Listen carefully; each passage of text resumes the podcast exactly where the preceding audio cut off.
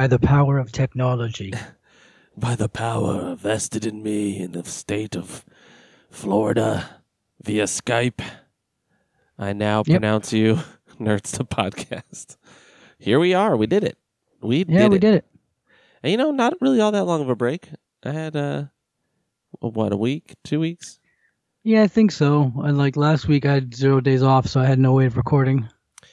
Ryan Mears from the Comics Labs uh, is like he texted or chatted me on uh, Instagram was like, "Is every fucking episode just going to be about how you guys are excited you're recording again?" I'm like, yes, because we are, bitch. You haven't recorded a podcast in years at this point. Fuck you. Yeah, man. Um, yeah, so we're we're recording via Skype. This is the first for Jesse and I. Um, Yep. We're quarantining. You know, we finally have a lockdown order. Stay at home, like mandatory. Thanks, Ron DeSantis. It only took you way too long. We yeah, live it's a big mess. we live in fucking South Florida, and we're like the head, the lead of all the cases in Florida. Like South Florida is where all of them are, and this fucker wouldn't lock us down. It's like I don't know. Well, it's. I think it's because mostly because of spring break and the city was there was way too much money being made, so he wanted to wait until yeah, spring break kind of died down because you know, like they, I think they realized revenue is going to be real scarce for the next coming months, so he probably wanted to get that extra couple million in the uh, tourism fund. yeah. and Who cares if some college kids fucking die? I mean, uh, Oh yeah, or take it home to their grandparents. yeah, and kill their fucking grandparents who didn't do anything to anyone other than live a nice long life and fucking provide for some Mhm. kid to go to school. Yeah, and especially since a lot of them are going back home now because people are afraid they don't have the ability to play to pay their like super expensive rent. So people are like going back to their parents' houses and shit. Yeah. Well, finally we got a Shut it down! and here we are. So we're on Skype. I mean, you've been you've been pretty diligent, um, and I've been you know working from home, so I barely do anything. Most I, the most outside I see is either the grocery store, um, which has happened. You know, we try and go like once a week. Um, I went and got drive through coffee once, and then I'd walk my dog every day a million times, but that's just because she has to. It's tough. Yeah. I mean, I would probably abstain from drive-through stuff. Just make coffee at home. Well, yeah. I mean, now I'm not gonna go anywhere. is what it is. Yeah, like I'm driving by Burger Kings. They're like drive-through still open. It's no, thank you. That's I, I get it. We have to support local businesses and shit, but um, not like I'm not going through a Burger King. I don't know what's going on inside there. yeah, and you know, I uh I just been eating a lot of cereal and peanut butter and jelly sandwiches. True. so um well let's get into our weeks, huh? It's Oh wait, you can find us on. Oh yeah. Uh, you can find us on facebook.com forward slash nerds the podcast. You can keep that same naming convention going for Twitch, Twitter, and YouTube. Um, and our Gmail is nerds the podcast at gmail.com. And you can find our Instagram at nerd podcast, which uh, is, I think, it's, yeah, which is um, just Keith, really. He, Yeah, he you can find me everywhere on Jester nine five four on everything. Yeah. Uh, I'm happy to announce. I mean, I think I did already, but on PSN, I'm Ted Danson IRL. So Yeah, I saw that. Um. All right, cool. So let's get into our weeks because most of this show is going to be just our weeks because there ain't shit going on. It's Pretty been much, man. It's been uh, it's been a bit. Um, we can just go. Why don't we just go back and forth? Since you know we've probably both watched and played a shit ton of stuff, and rather than yeah, I've watched a few things, but I've been playing. I have like a- I have at least like ten games to just briefly talk about because I've just been buying tons of games because of all these like mega sales they have on PSN. Yeah, I um so I've watched uh, I'm not okay with this, which is a Netflix series. Um it stars uh I don't know her name. I, there's two people from it. Uh the two of the kids from it. Uh, it stars the girl who played young Beverly Marsh and Stan uh, is in it as well. He plays a kid named Stan in this as well. Um, but it's about a girl who's like 17, 16, 17 and she's realizing she has like superpowers of some sort but they only she's very Hulk like. They only come out when she's feeling really intense anger or anxiety or whatever. Um, but it's real. It's short and sweet. It's you know four hours because it's eight episodes, uh, but they are half an hour, so it's roughly four hours of content. So I watched it in a day, and it's it's good. I really enjoyed it. Um, I don't want to say too much, but it's it's it's really fun. They don't. I mean, it's the first season, so they don't explore a lot about her powers yet. But uh, the it ends with a fucking bang. It's it, it ends on a nice cliffhanger that makes you really want another season. So, um, Okay. uh, on a rating scale, They'll of- probably get one. Oh, definitely. Uh, five. They've got uh, strange. Is it Stranger Kids thing? The guy Stan. No, is no, that no, no, Will? No, no, that's uh, that was Richie Tozier in uh, it. Um, He's the one that like aged a bunch, got real tall, right? Yeah, he looks fucking crazy, dude. When you watch Stranger Things season two to three, it's f- bananas. It's bananas. Oh god. Um, but yeah, out of out of five, I'm gonna give it a. I'm gonna give it a four. Really, I really, really liked it. We'll see how you know how great it is after a couple seasons once they get through the story. Um, but I mean, season one's really fun, and like I said, it's really quick. It's a nice, quick watch. So, because I'm working Okay. from home, so I just have. I would normally watch anime, but I can't watch anime because I'm working. So like, I can't read subtitles. You know. So I've been watching a bunch of shit I need to catch up on. I need to start Ozark next. That's probably the the next big one I'm gonna do. But I'll tell you, I watched some more stuff. But let's hear one thing you did. Um, so I watched. Let's see. I'll start with some. Should I watched? I watched. I've been. I went back on my Hulu because I sometimes I forget that I have Hulu. So every couple of months I'll pop back in and uh and check like the horror movies. And they had some cool new shit. I saw something called The Prodigy. Oh so yeah, it's basically kind of like a Damien style thing. It's like Evil Kid. Uh, I'm just gonna spoil it because who cares? It's kind of a B horror movie. So the you know how like horror movies always have to like pick some kind of new angle. yeah. Uh, it's like that, and the angle is is it's dumb. It's just like straight up reincarnation, and uh, it's like this couple has a baby. This married couple they have a baby, and the baby is born like you find this out later, like a couple of hours after this like serial killer would like died. So eventually through the movie you realize that this little kid is evil or some shit. And it just turns out that this Hungarian murderer like was reincarnated in reincarnated into their son's body.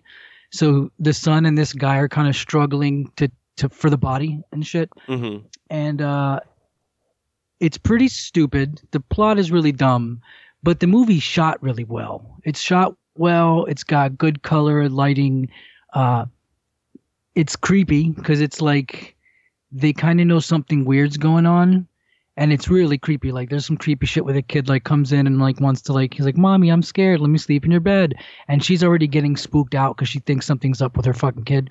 So that kind of some creepy shit. There's one scene in particular where he's in his room and he's sitting on a chair, and then the mom's talking to him, and then she looks away, and then when she looks back, he kind of turns his head, and they kind of did like a CGI thing where they put the grown man's face on the little kid's body. You see it for half a second, and it was creepy as all fucking hell.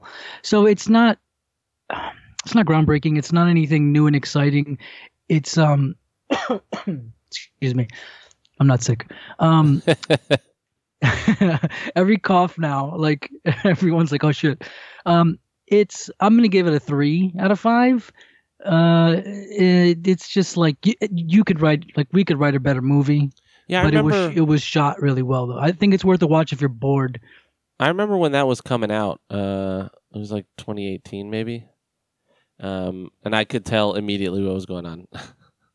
Yeah, it's it's like um I don't know. It's like he comes it's cuz like he's reincarnated because he has to come back and do something. So he had one final victim that got away. What he would do is he would get obsessed with like women's hands and then he would cut their hands off and then kill them. So one lady he cut her hand off but she got away. And I forgot how he died whether it was in prison or if he died from something else. And eventually it comes to the end where the mom wants they they figured out that oh he's he's possessed by this dude and if we give him what he wants he'll pass over and the kid can have his body back Uh, so the mom figures it out and she goes, okay, cool. We just have to give him what he wants. They figure out the woman he wants. So she, like an idiot, takes the kid with her and she tracks down the lady and she goes to that chick's house and she she wants she's gonna kill the lady, but she eventually she can't do it. But the fucking kid does it, murders her like super brutal. And then, the mom's like, uh, "Okay, you have what you want, go." And he's like, "No, bitch, um, it's too late. I've been I've inhabited the body too long. It's mine now." So she has to like fuck. She has to chase her kid down, and she goes to kill him. And of course, as in every movie, dude, she hesitates to pull the trigger, and someone else shoots her because they just see a woman about to gun down an innocent boy.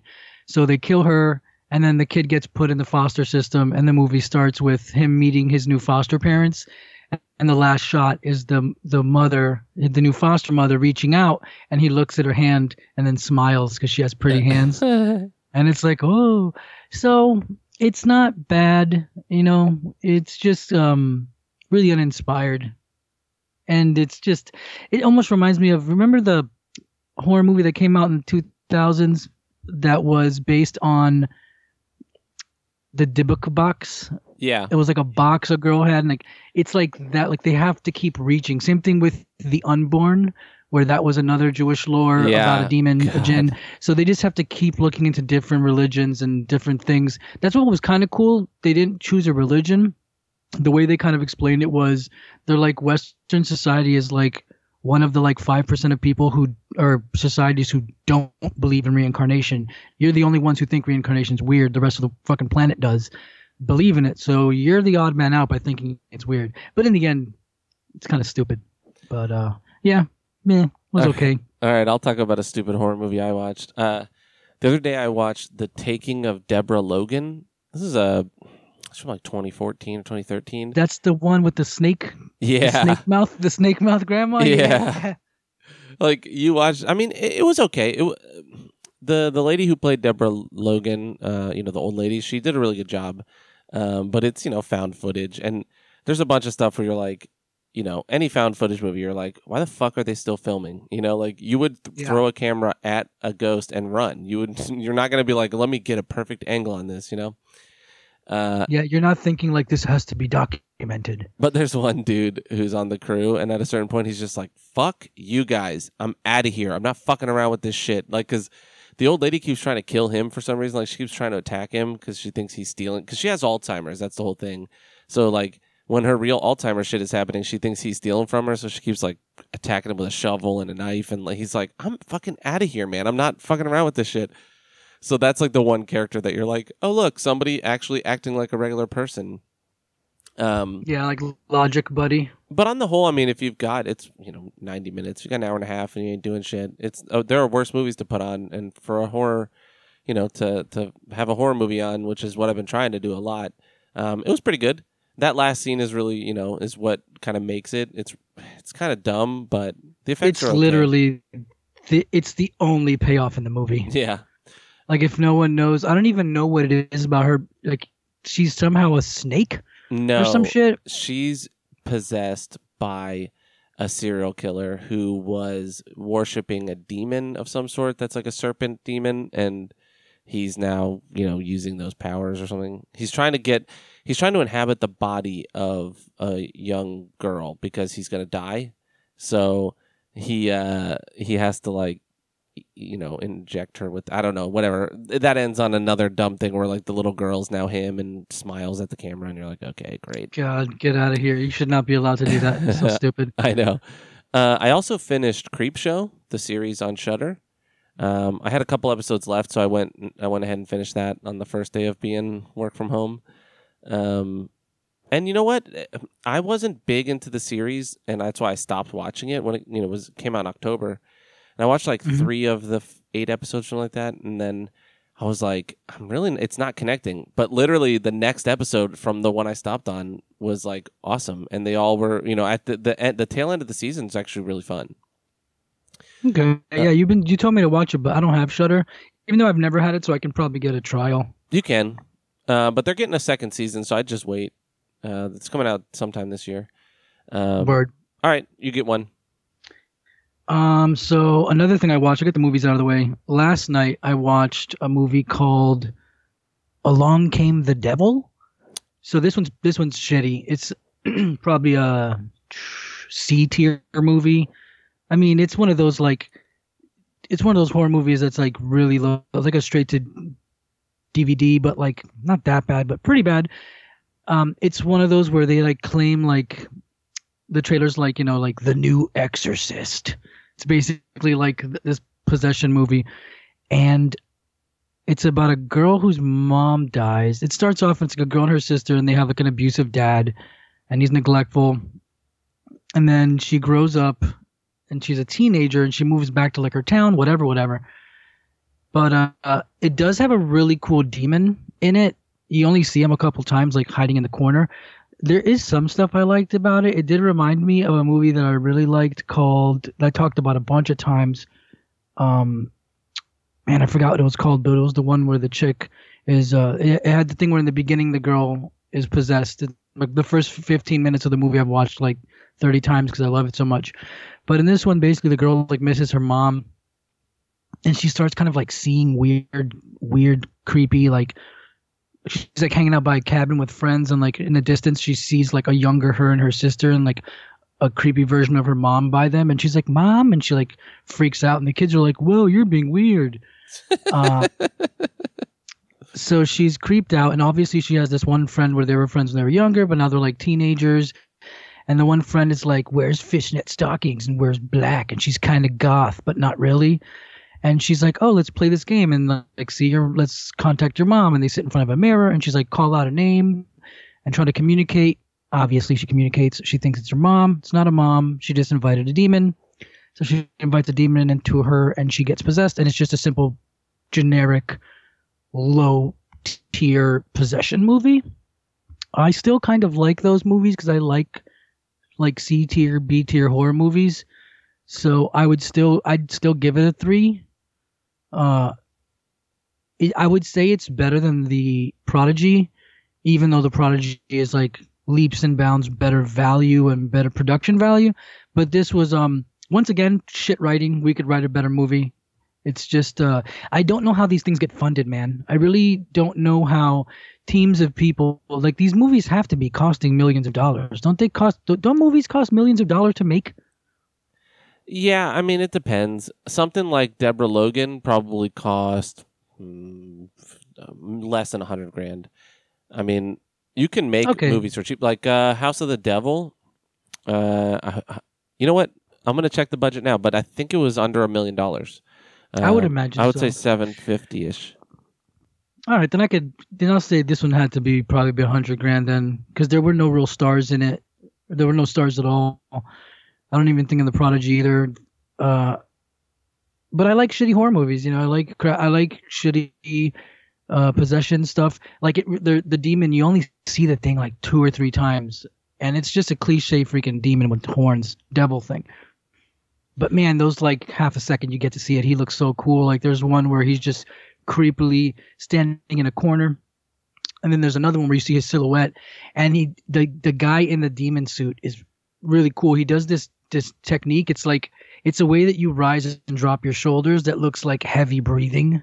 I remember I saw Nergal from Behemoth do that on stage with uh, when he was performing with this other band, and it's such a cool like um kind of like mm, art like when you do interpretive dance and shit when you learn how to use your body in in ways to like mimic things it's like a really cool like i don't know it's a, it's a really cool like movement that he did that gives that moment like some life to it. Because obviously we don't breathe like that we don't heave so d- giantly. But the the guy in the suit did a pretty fucking good job even though he was only visible for maybe a total of five seconds in the whole movie. Uh, House of the Devil had a budget of nine hundred thousand dollars. All right, so a million And it- bucks, it and only- most of that's probably just trying to get it out there. It only made hundred and one thousand dollars theatrically. Yikes! But I mean, I, I bet it didn't. They get, made their money back. Yeah, it didn't get probably. Uh, no, it only made one hundred and one thousand. I'm saying so they were an eight hundred thousand dollar flop. But that's just the box But- office. I'm sure you know because it did had a limited run. I'm sure. Yeah, and then they also did get put on Netflix. Don't you get paid to go on Netflix? Or I mean, I guess some movies that movies probably pay to be on Netflix. I don't Yeah. know how. Yeah, they do. They they have to pay. They they have to pay for rights um, and all that stuff. But yeah, House. I mean, House of the Devil is one of my favorite movies in the last. You know, my favorite horror movies of the twenty. You know, the two thousands. I think it came out in 09. Um, and man, I've been like waiting for fucking uh Ti West to make another horror movie because he did um he did the Innkeepers, which I really liked. Uh, and then he did a segment in VHS, which was cool. Uh, and then he made The Sacrament, which was also really good. But that's more of like a culty. It, it's horror, but it's you know it's more of like suspense than horror. You know, it's more thriller. Um, if you haven't Yeah. watched that, that's it's good. It's basically Jim Jones uh, cult stuff. Uh, and then he made a I movie think. he made a movie called In the Valley of Violence, which is a actual a, a western film with uh, uh, Ethan Hawke and um, Taissa Farmiga, and I want to say the the bad guy in is James Ransone. I think he's famous. I haven't seen it though. I need to watch it. But he hasn't really done anything else. He's directed some, he directed some episodes of Wayward Pine, some episodes of The Outcast, The Exorcist, The Passage, The Resident, soundtrack. Like I, I I want him to make another horror movie. Like the guy's fucking talented. Yeah. It's a bummer. Um. Okay. Next. Uh, next up, I watched um, Locke and Key, uh, which was a Netflix series that came out uh, beginning of this year, um, based on a comic book series by Joe Hill, who's the son of Stephen King. Um, it's sort of like YA, low grade horror, fantasy, more like a dark fantasy type thing. Yeah. Um, but it's fun. I, I enjoyed it. Um, the kid actors are good. I mean, most of the there, there's only one like young kid. The rest are teenagers. Um, it has to do with these kids who move from uh, like a big city to like a you know they they inherit uh, basically their family home after their dad dies. Uh, their dad is murdered, and um, in the house they start finding keys, and the keys do different things, different magical shit. Like the little kid is the one who starts finding them at first, and he finds like a key that you can if you op- you know put in a lock and open a door and think about a place that has a door that you've seen, you can go there. So like Ooh, that's weird. yeah, it'll open a door there. So like then he finds a key that like when you point it towards the back of your neck, a little keyhole opens and you can put it in, turn it, and then you can go inside of your own head. Like you become a, a secondary physical being outside of your body, and there's usually like a door or a like the main kid, the little kid, he has like a toy box that when you open it, you can go into his head and like look at memories or you know interact with your own emotions. It's it's interesting. So there's all these different keys that do this stuff, and you know they there's a mystery about, and then they kind of have to figure out what to do with like a, a demon. Basically, it's it's um it's a good show though. It you What- know Netflix, it's on Netflix. Yeah, and it's a show, not a movie. it's a uh, ten episodes. Okay. Yeah. Um, but it's good. I, I really enjoyed it. I watched it in two days because you know I'm sitting here for eight hours a day on the couch. So, um, yeah, I I'll give it a I'll give it a four as well. I Okay. or I want I want to give it like a three and a half because it's not the greatest thing I've ever seen, but I think for what they had, there's some there's some shitty CG in it. Like there's there's a key that turns you can like if you walk through the doorway you become a ghost. Like you leave your body and your body's like basically just comatose, and you can fly Yeah. around and do shit. And like that, instead of just like green screening like or blue screening a kid flying through the air, you know, just kind of like put him on ropes and fly him around. They're like, we'll CG the whole entire kid, and it looks no bueno. I mean, I guess it sounds like it would need some bad CG if there's like magical doors and shit all over the place. Yeah. Um, there's some cool shit though. Like the one girl goes in her own brain and she has like almost an MC Escher style mall in her head. So like all the escalators are in impossible angles and doing cool shit like that, and that looks great.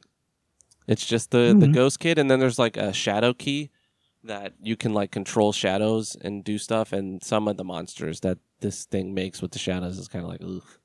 But on the whole, it's good. That's why I'm rounding it up. I'll give it a four because I, I think with what they've got budget wise, you know, you can forgive a little bit of CG nonsense. But I love Joe Hill. I've read all of his books, um, and I think he's a great writer. I've never really read his comics, but I know they're really highly regarded. I know fans of Locke and Key aren't loving the show as much because you know, I'm sure they've changed it. I know it's it's a lot more, it's a lot darker in the comics and more horror based because you know Yeah. he's Stephen King's son, so of course. um, Okay, that's what I was gonna say. Who is he? Because I, keep hearing the name, but every time you say Joe Hill, obviously I'm about to make a stupid joke. I always think Jonah Hill. So I'm always like, I'm You're always like, wow, he- no, it's not Jonah Hill, but he changed his name to write comics. yeah, He's going more serious. So the reason Joe Hill uses um, that name is he he wanted to become he wanted to become a writer based on his own merits, you know, and not Yeah, who his father yeah. is. So just like Stephen King used to write under Richard Bachman after he got famous, he would write the weirder stories that didn't really fit into Stephen King's you know universe at the time. yeah. Um, but once he was big enough that he could basically write whatever the fuck he wanted, he you know retired uh, Richard Bachman. Though he has written one or two uh, other books after Bachman died, quote unquote, but they released them as like posthum- posthumous works. hmm So, but uh, yeah. Okay. So what did you get? What, what's next? What'd you play? What'd you see? Okay, so now we hit the game list. So I can burn through a couple of these that I don't have to talk too much about. I have been going through my backlog a lot. Um, oh yeah, I guess I haven't announced it completely. I did my Pro. I got my PS4 Pro. So what I did was is I did notice this incoming um, crisis, and I realized it's going to be hard to get certain goods for a while. So instead of like you know, I don't know, like I probably should have thought of more important shit, but I realized my PS2, my PS4 was like two years old. I use it a lot, uh, and my warranty was up on it. But you still get like about $150 worth of trade credit for it, which is not bad. 150 bucks for a PS4 Slim is not bad trade credit. So I traded it in. I got a PlayStation 4 Pro. I got a black one, thank God. Most of the places only had a, a white ones. and then I also got a pair of gold PlayStation headphones. Those are Yeah. awesome. How do you like them so far? I meant to ask you. I love them. They're so fucking I- comfortable, right? Yeah, they're very comfortable. They fit perfectly. I mean, after a while, when I'm when it's really late and I'm wearing them for a couple of hours, uh, and I'm laying down watching a movie, they can kind of like. But it's I'm wearing headphones. You're not supposed to be laying in bed like on a pillow Yeah, wearing big yeah. headphones. But they're great. I use them at nighttime. Uh, they sound great. They, you know what I love Uh, about them? They they feel comfortable with glasses on. Yes, they have. Well, you know why? They're designed to fit a PS4 uh, Oh, the VR PSVR, the yeah, VR yeah. set. So they're designed to where you can be wearing that giant helmet and they still won't uh, interfere, which that's a pretty good idea because you know they could have fucked up and made that not work. So that's why that they're really good with them with glasses. So I uh, and I enjoy them. I still put them in the box every night, trying to keep them as like uh, trying to keep them in good shape. Uh, I did kind of like I got kind of lucky in this last like GameStop stint. Uh, I guess I can say this because who cares? Because GameStop's fucked anyways, and I'm not saying any names. But my my people's kind of hooked me up a bunch. so I uh, I saw that Target had them on sale for sixty three dollars, and GameStop still had them for a hundred. And I was like, "Hey, do you guys price match?" And he was like, "Technically, no. They tell us not to, but technically, yes." So he's like, "Pull up the Target ad and text it to me." And I was like, "Sweet!" And he boom gave me the gave me the sixty four dollar price tag on them. So I saved what thirty bucks headphones. So that was pretty pretty sweet. Uh, I one thing I am thinking of. I'm gonna tangent off and talk about GameStop for a second. Uh, I'm wondering what's gonna happen. Like I don't know how long it's gonna take them to go out of business. Did you hear about the thing? I, I I'm I may be missing the state. I may be messing miss, messing the state up. Did you hear about what happened? I think it was Pennsylvania with, with GameStop. Do you know anything about No, GameStop I know getting they're fucked over? they're closing over. I was just putting it on the news, but we'll say it now. They're going to close uh, over 300 stores permanently. Yeah. So, I mean, we can save the GameStop stuff for the news if you want. No, no, that's have, like, fine. uh, we can talk about it. All right, fuck it. So what ended up happening was is GameStop was trying to label themselves essential. We're an essential business. And you know what, man? For that first week, I say yeah. Stay open, let people get their games, or because that's why I've really been stocking up on games and shit. Yeah. Because who knows when shit's gonna? The, we don't know how long this could take. It could be another month. It could be another two years that we're like this. We never know. So basically, GameStop sent out letters to them saying like, stay open. And they're like, what can you send us cleaning supplies? And they're like, oh, don't worry about it. Just expense it. Go to the store and buy a bunch of hand sanitizer and cleaners. And everyone's like, yeah, bitch, all that stuff's gone. That there is Yeah. none. Can you send us stuff? And they're like, nah, just bring stuff from home and clean the store. So, and they also, so the the major thing was is a conference call got leaked with managers and corporate. The 30 minute phone call got leaked by someone in uh in the managers management, and the managers are all like, "Hey, man, our store's like, what the fuck are we gonna do? You're not sending us anything to clean. You're not, you're telling us we have to stay o- open." And GameStop just kept saying, "Look, it's a day by day thing. We'll take it one day at a time." And they said, "Okay, well, what's protocol when someone gets sick?" And they were like, "Well, if someone gets it, you close the store, have people come in and clean the store that night, and then reopen the next day."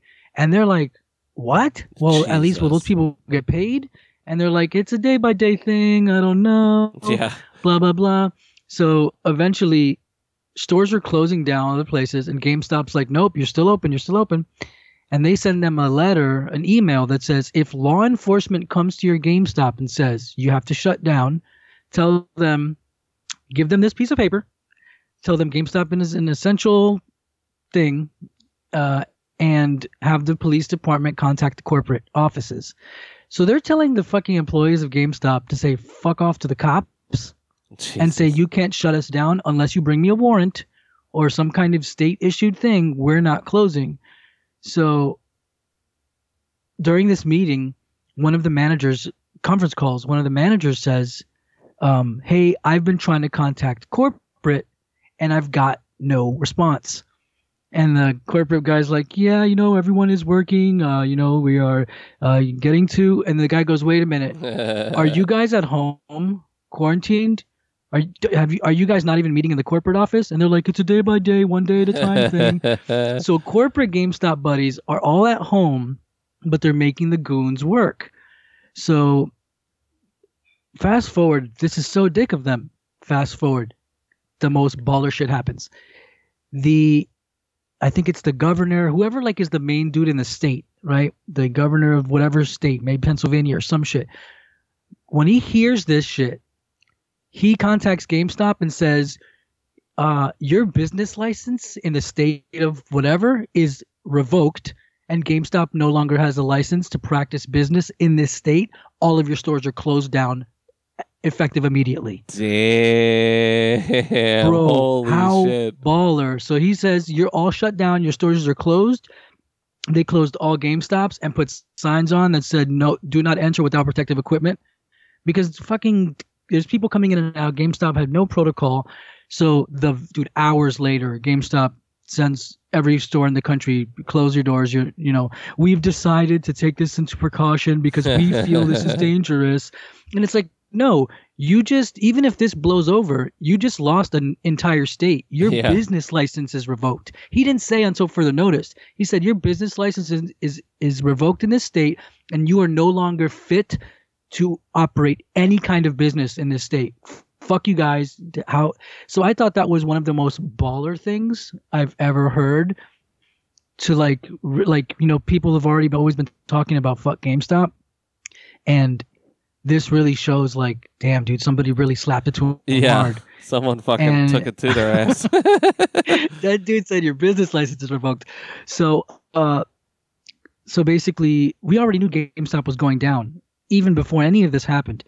GameStop was estimated less than five years to be around. They were just shutting down stores left and right, anyways. They had already shut down uh, 12 stores in our in our um, in Broward, not even in the whole county of Broward, but just around us. We've already lost 12 stores in the last maybe six months or less before this crisis happened. yeah. So now, dude, GameStop is done. They're not going to be able to recover. Yeah, they're pretty So- fucked. But it's, I mean, like, I don't hate GameStop. You know, a lot of people do. I I dislike a lot of the um their business Corporate policies. Yeah, their policies are fucked. But like you know, the people that work at GameStop are generally cool people. You know what I mean? And it's it's sad, but they don't pay them enough. Those people deserve better anyways. So it's like fuck GameStop. Just someone else needs to open a better game store and then you know take over. But who knows? I mean, now in the way that the way that we live, it's storefronts aren't really a thing anymore. You know, Yeah. like And you know, even I love physical, but I mean, I always will love physical.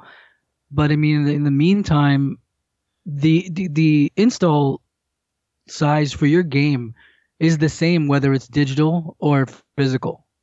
yeah, So whether you download Final Fantasy 15 or you have the disc, it's still 109 gigs. So I will always love digital. I mean, my bad physical, but I mean for now, fuck it. There's not much we can do. Um, I mean, I wouldn't even be buying and trading off of people like online. I would. I'm not really too keen on like ordering things from people, obviously, right now. But uh, but yeah, luckily for me, in that last like two weeks, man, because I was in there a lot. Uh, I was wondering why my boys were hooking it up. Like basically, allegedly, uh, basically GameStop has this new. They had this new thing where if you had a pro account, you got a five dollar credit every month, but it could only be used at the store and you couldn't use it for pre-orders. And oddly enough, mine wasn't coming through. And so my buddy would be like, "Oh, it's fine. I can still just give it to you." And I realized Jesus. oh, they have like a comp button. They could just plug in a number. And I had 15,000, 16,000 points. And one day I woke up and it said my points had been used. So I go to the GameStop and I'm like, hey, man, what the fuck happened to my points? I had 15,000 points I was going to use. And then he goes, "Oh yeah, my bad. That was us. We used your points to get to re- to renew your subscription because we needed a pre-order. Uh, we needed a um yeah, a subscription. a year a yearly subscription for, for the day and he goes but don't worry dude i got you i'll just i'll take $15 off the next thing you buy which turned out to be shadow of the tomb raider the third in the series because i beat the second one last time so i got that definitive edition that i'm excited to play uh, so it was cool he basically upped my subscription for 15 bucks for free and then gave me 15 bucks i just come out basically 30 bucks in my pocket and then that he does the thing with the headphones and i'm like why are they hooking it up so much uh, and in the end, it doesn't matter because fucking GameStop's dead. Yeah, So, so yeah. Uh, what made me think of that was I paid sixty dollars for my two-year warranty so that I could go ahead and take my PS4 Pro in at any t- time in the next two years and replace it for a brand new one. And I'm wondering, like, I know it's not. They're not gonna shut down every store overnight, but like, I may have to like track down like the only remaining GameStop avail- like alive in the next year and a half to be able to like go use that because that yeah, like I use my warranties so that I can maintain a a good system, a fresh fucking system, because I use my system so much. Especially now that I'm home, my system's on like 18, 20 hours a day. That's a lot. yeah. It's true. Uh, you go ahead for a bit. I just talked about GameStop a lot, and I'll run through some games after that. Um, so today, well, between yesterday and today, I, I watched uh, Suspiria, the remake from 2019. Um, and it sucked. Uh, I mean, I haven't, Really? I haven't seen Suspiria, the original. I don't know if I've ever watched it all the way through. I know I've watched parts of it, and I've probably seen the whole thing, but I can't really remember it. But uh, this one is. The music's great. It's a Thom Yorke, obviously, so he's fucking awesome. Obviously, incredible soundtrack. Yeah. So, you know, music's great, the acting's great. Tilda Swinton plays like three different characters and you might not even notice some of them. Really, Um, she plays multiple characters. Yeah. Who is she? Fucking Tyler Perry, Eddie Murphy. You know what? Tyler Perry is a good uh comparison in this case. Um but uh the story just is dog shit. It's not really scary. There's like there's two scenes that are really well three that are like body horror scary stuff like there's one scene i really liked where this girl she finds um one of the students at the school finds like the secret door uh where all the witchy shit goes down and she like goes in there and she finds some of the other girls that have left quote unquote or gone missing like all gross and one of them has her feet cut off and she's like don't don't spoil too much. yeah, she's like crawling around. So it's it's just creepy, but it's not really scary. There's not really much happening, and the fucking I'm- story makes no goddamn sense. I mean, the trailer was pretty creepy, man. Um, if you find dancing creepy, there's a lot of that. Like Is, really, there, is there creepy dancing? this is really intense dancing. Um, Okay. all the acting's great though. Dakota Johnson, the chick from Fifty Shades of Grey, uh, she was great. She's really good. She was already. I, I enjoyed her in um, Bad Times at the El Royale, which came out last year 2018. oh, I didn't see that. It's good. I really like it. Um, Yeah, I remember you reviewing it, saying it was really good. Um, so I already knew she was better than the movies she had been in. You know, she's very much like uh, the the Twilight kids. You know how they can't really escape that. Um, but yeah, What I is just- she? But what is she typecast for? no, no. I just mean she's. You can't escape that that history, right? Like that she was even in those movies or whatever. You know that that's What, what, the people- Gray movies? Yeah, I don't know. I mean, well, I guess you know what? Maybe for the majority of like uh, people, I mean, I would say predominantly female film goers, because I mean, I think every woman saw those movies. I didn't, I didn't see them. I'm not trying to clown, but I, I wouldn't know. I mean, I did watch the Cinema Sins, so I kind of feel like I saw it because doesn't feel like that movie's gonna have a lot of plot other than the obvious. yeah. Pretty much feels fucking- like you could describe that movie in five minutes. Yeah.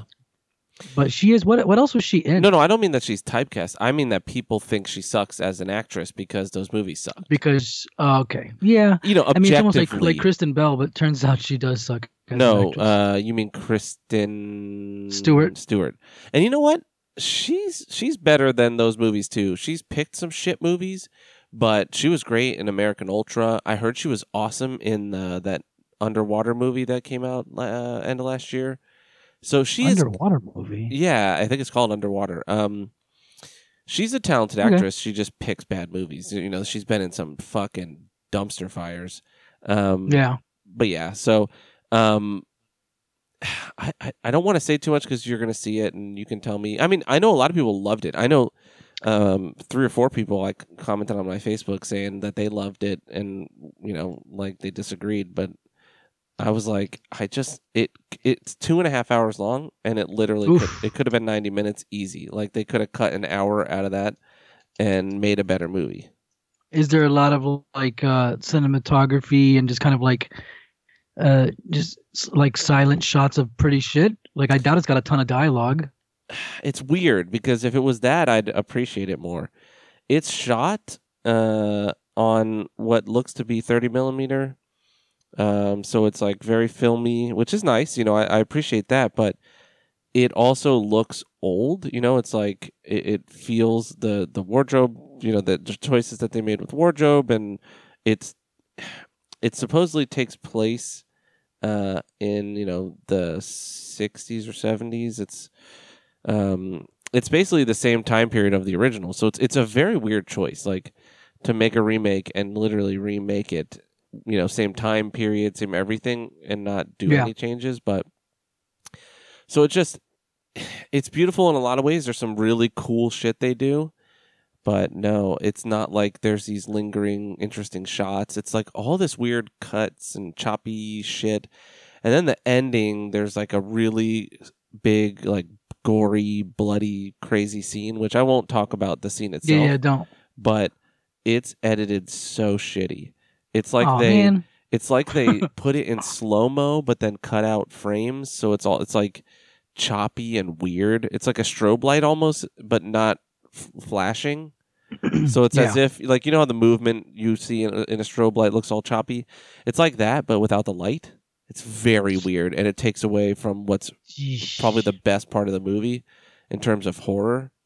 Like motherfuckers' heads are exploding, and it's like you don't even care. You can't really tell. Yeah. How crazy could that could that be? Uh, So- yeah, 'cause I do want to see it because the, the original is really cool. Italian horror. hmm Uh, Goblin does the soundtrack. The soundtrack for the original is so good. I have both on vinyl because I'm a loser and I have to say that. Uh, it's so good. Like the original soundtrack is great. Goblin is a, a wonderful, wonderful, great Italian band that does a lot of horror scores. And the movie, the original was really focused on creepy, like mood lighting. There was a lot of like red lights, neon lights. So like it would just be like she'd be like in the witch house, or like in the ballerina school, which was like you know the freaking uh, what is it academy, the witch Mhm. aca- the the ballerina academy, Yeah. which is also like the witch's den basically, and the lighting was just gnarly. It was just crazy, like red, like a lot of red lighting and a lot of like what looks like warm colored fluorescent lighting. Uh, and I just remember that I do want to see it. I did end up trying to pirate a copy of it, but it, the copy came out bad because I'm having trouble finding a physical, and I don't see it anywhere on streaming services. Oh, I watched And it I'd on like- Prime. No, I'm talking about the original. Oh, yeah, yeah, yeah, yeah. Wh- where did you watch? Uh, what Amazon? Yeah, on Prime. Okay. Uh, yeah, man. I mean, the original is great. The soundtrack for the new one is also great. It's Thom Yorke from Radiohead, obviously. Uh, it's really neat because he goes between score stuff and then he just has straight up Thom Yorke songs. Yeah, So there's just like little weird freaking Brit dude fucking singing, singing. and they weave those into the film too. So it's it's it's really well done in terms of the scoring. Yeah, Um, he did an interview where he spoke about it. Where, I mean, you always have to say shit like this, but he he talked about how he like he listened to the OG, the original soundtrack by Goblin as kind of like an inspiration and and stuff. So I need to listen to them both back to back to see where because they're very different. This one is very. I mean, I hate to say it's very Radiohead, but there's there's a reason, in my opinion, why Radiohead is the greatest band in the world, and a lot of that is Thom Yorke. Um, but yeah, He's a very, very, very smart guy. Um, I'll I'll finish off with another horror movie I watched today on Prime called Braid. Uh, and it was it's it's really highly rated. It's like eighty five percent on Rotten.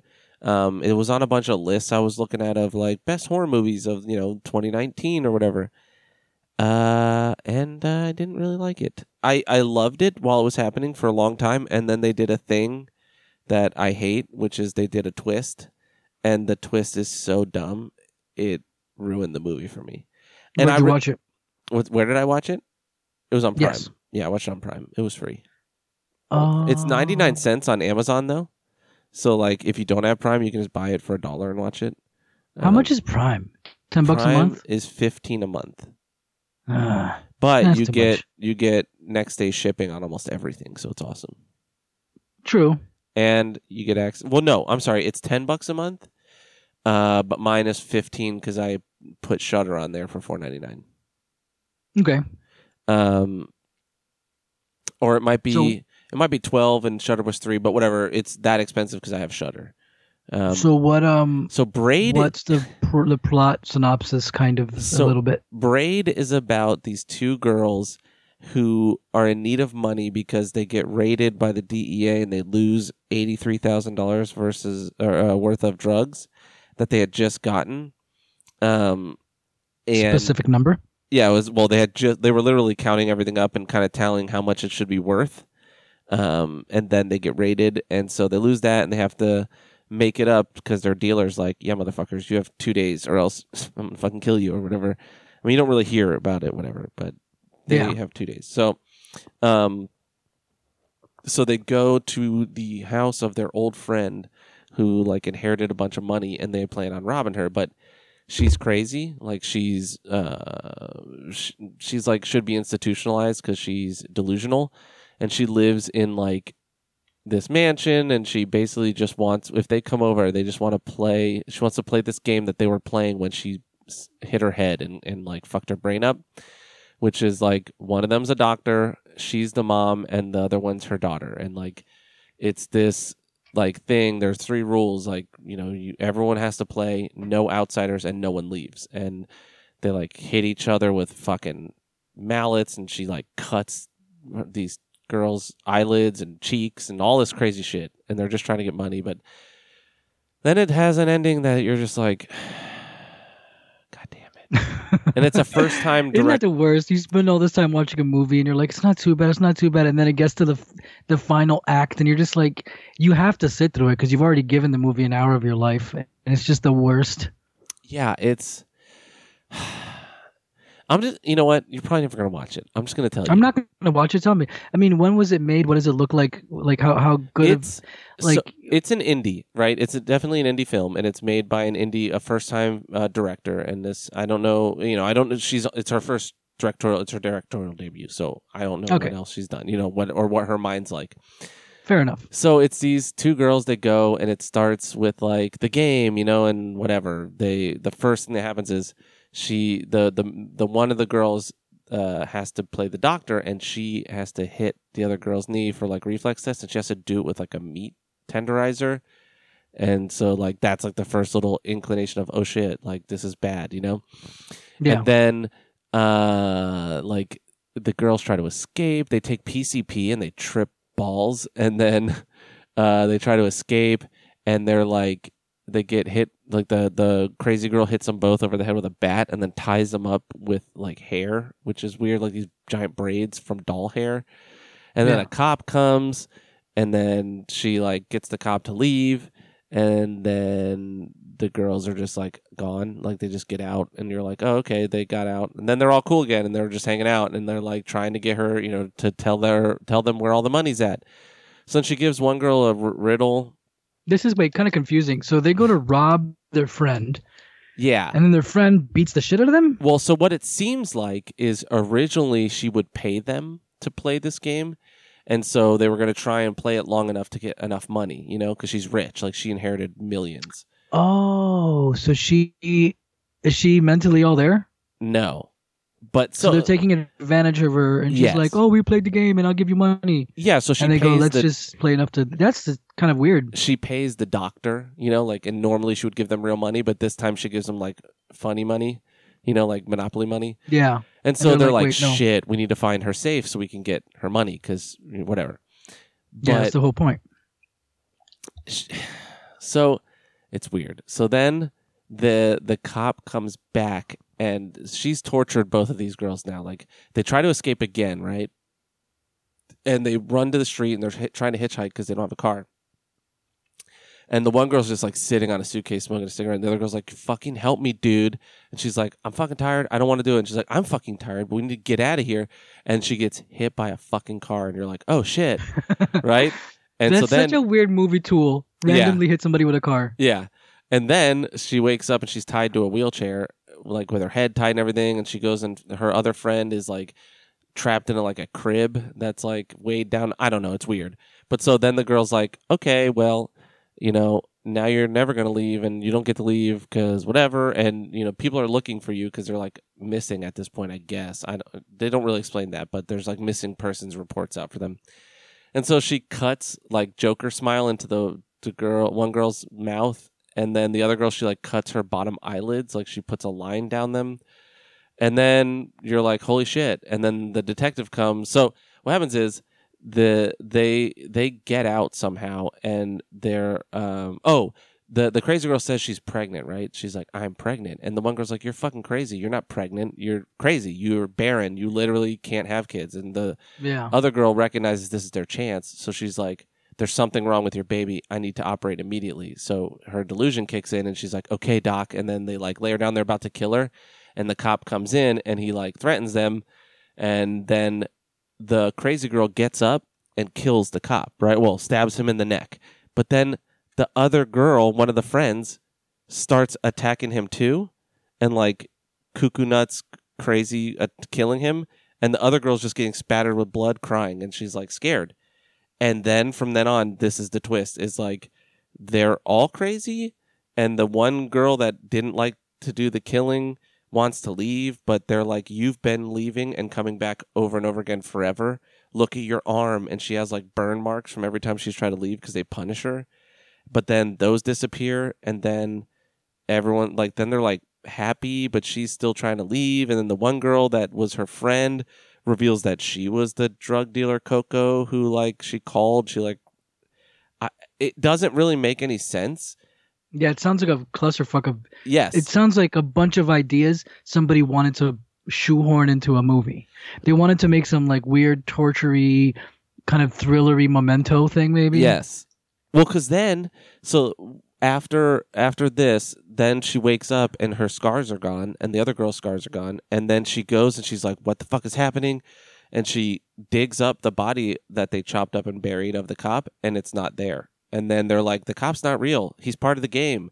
And then she reads a book, like a diary that like dictates the whole movie basically, and she's like, "What the fuck is going on?" And she's like, "It's part of the game. You've been playing it forever." And I'm like, I don't know who's crazy because they showed how it happened, like how the one girl went loopy. She accidentally fell out of a treehouse onto her head, and they were playing the game, so it's like it got stuck in her brain, right? Like you know, she that's what she wants forever. But then they all kill themselves, and then it ends like so they all kill themselves in different ways all at once, and then it ends with an old lady at the same house washing dishes and it's like a the house is all derelict and broken down everything's disgusting and overgrown and then the doorbell rings and it's uh, you hear the one of the main girls w- like whistling the same song she whistled when she came the first time so it's like they're all still God. alive and still playing the game and so their deaths were all fake since everything else was fake and part of the game like i don't get it it it, it made me mad like you know when it, especially as someone and and again uh, not that i'm like a filmmaker and i'm great but like someone who you You know went to film I school. went to- like i didn't it's finish okay. You haven't said that in about two months. You can say it again. but what i mean is like having learned about how films are put together and you know how like the writing process this kind of shit annoys you because you're like you literally threw spaghetti at the wall you know like Yeah. you had a story going and then you were like okay now here's the part where we just figure out how to fuck it all up and make it wacky because that gives us you know an edge have you ever seen the movie high tension I've, i think i've Yes. bitched about this before that is the worst Yes. twist that's ever happened in any movie, and it ruined retroactively the entire film, which I was loving up to that point. Yeah, I do remember the first time I watched that very vividly, uh, and it was such an intense movie. I mean, the kills. You wanna know what's funny? About you saying that is the story is ripped directly from a book called Intensity by Dean Koontz.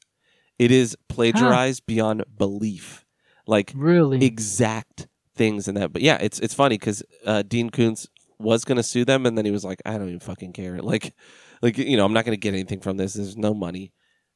yeah. But yeah, it was Um, such an intense and like suspenseful film, and you're it like, was "Holy crazy. shit!" Yeah, it And- was really like, be, like no, I'm not gonna say before its time, but it was very like progressive and cool, and it was like retro, but looked very new. Like once again, like I, I think if I think if you just have high saturation, and um, like I automatically think you have great cinematography because you know how like the, the, that movie has like it's that like that color where they make they just super saturate. yeah, they they color. up the contrast and saturation, so Yeah. it's really vivid and you bright. up your contrast and saturation, I'm all over it. I love it. And uh but I thought it was great and it was it was just it was really well done for like some new shit. Like the weird thing in the beginning with the truck driver getting a blowjob from the decapitated head. Also, things like that.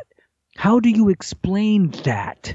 Like, Dude, that's what I'm saying. Like, there they they made a character that could not have been the couple like what does that scene mean when the blow when the when the when the truck driver murderer guy the maniac is getting is blowing himself with a decapitated head does that mean that when they stopped at a rest stop the the the blonde girlfriend was masturbating to a decapitated head she killed while the other one was looking like that's what sucked if anyone doesn't know couple goes on a vacation uh they're chased by a murderer at the end of the movie, it turns out the whole time the murderer has been one of the other girls in the couple, and it's a big hallucination, and it's kind of a, it's a big Well, fuck you. and the crazy part is they're not an actual couple. It's a girl who goes to see to visit her friend, quote unquote, their, her parents, but she's in love with that girl, and that's the whole thing. Is she like is obsessed She's trying to her? come out to her parents. Yeah.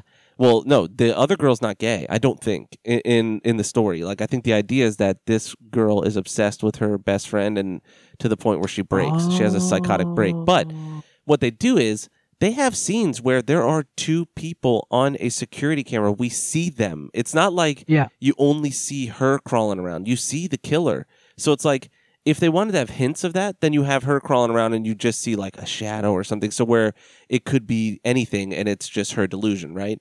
But like there's a part where she's chasing him in a car and he's in a van and they both crash. How in the fuck is that Yeah. possible?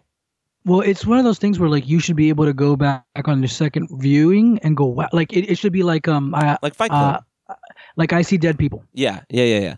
Yes. It should be like Sixth Sense, where Or you like go back Fight and you Club. watch it the second time and you go, "Oh man, I see." But this time makes no fucking sense. The same dude is chasing both the girls at the same time, and they're both together hiding from the dude. But at the end of the movie, you find out the dude is one of the girls. It it was just. I mean, I remember the first because that movie came out what 2004, six, Four, I think. and uh, I remember watching it and being like, "Whoa." Deep, you know, Oh and then not really realizing like this doesn't make any sense. Yeah. like I, a deep was, pool of uh, it- bullshit. So again, you kind of broke up. I said a deep pool of bullshit is what Yeah. it is. Well, like I remember watching it being like, this shit is awesome because it was really highly regarded, especially in the horror community. People were like going crazy for it. And I was like, I get it. It's so good. And then the twist happened, and I wanted to snap. I, I had rented it from Netflix when I got physical DVDs, and I wanted to snap the DVD in half. I was so mad. And this So is before anything. This is before I was interested in filmmaking, anything. I was just, you know, I was, what, 20? that was 15 years ago, man. I was 21. Yeah, Yeah. something like that. And I just was so mad because, like, they literally, it breaks the whole movie. Like, it doesn't make does. sense. There's a part It- where the van is driving and the girl is in the back hiding with the other girl who's tied up, and the girl's reacting to her, but we're watching the van drive.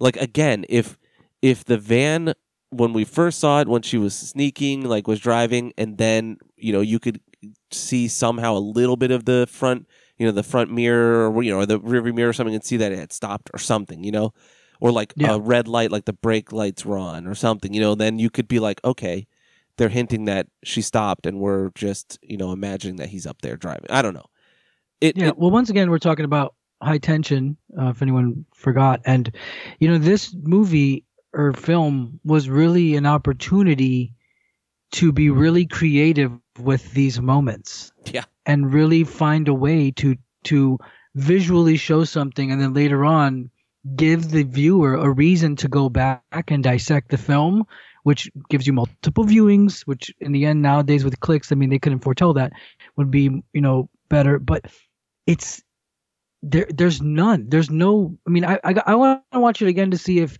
are there at least two or three moments where they tried to convey that? Because it seems like they never tried even once to like cover their tracks and make it work. It seems like they wrote a movie about a maniac murderer chasing these girls and at the end someone said yo how sick would it be if like one of the girls was the killer? And like it was just like you know we just we, we pull a sneaky on them that's a hundred percent what it is. deep. That's kind of that's kind of feels like what they did. Somebody was like let's let's do something let's bust the stunt and let's say that it was the girl the whole time and make everyone second guess themselves well it's and like uh, nobody will bother. It was the early 2000s where everything needed a, fucking twist because the sixth sense had come out in because 99 the Sixth Sense.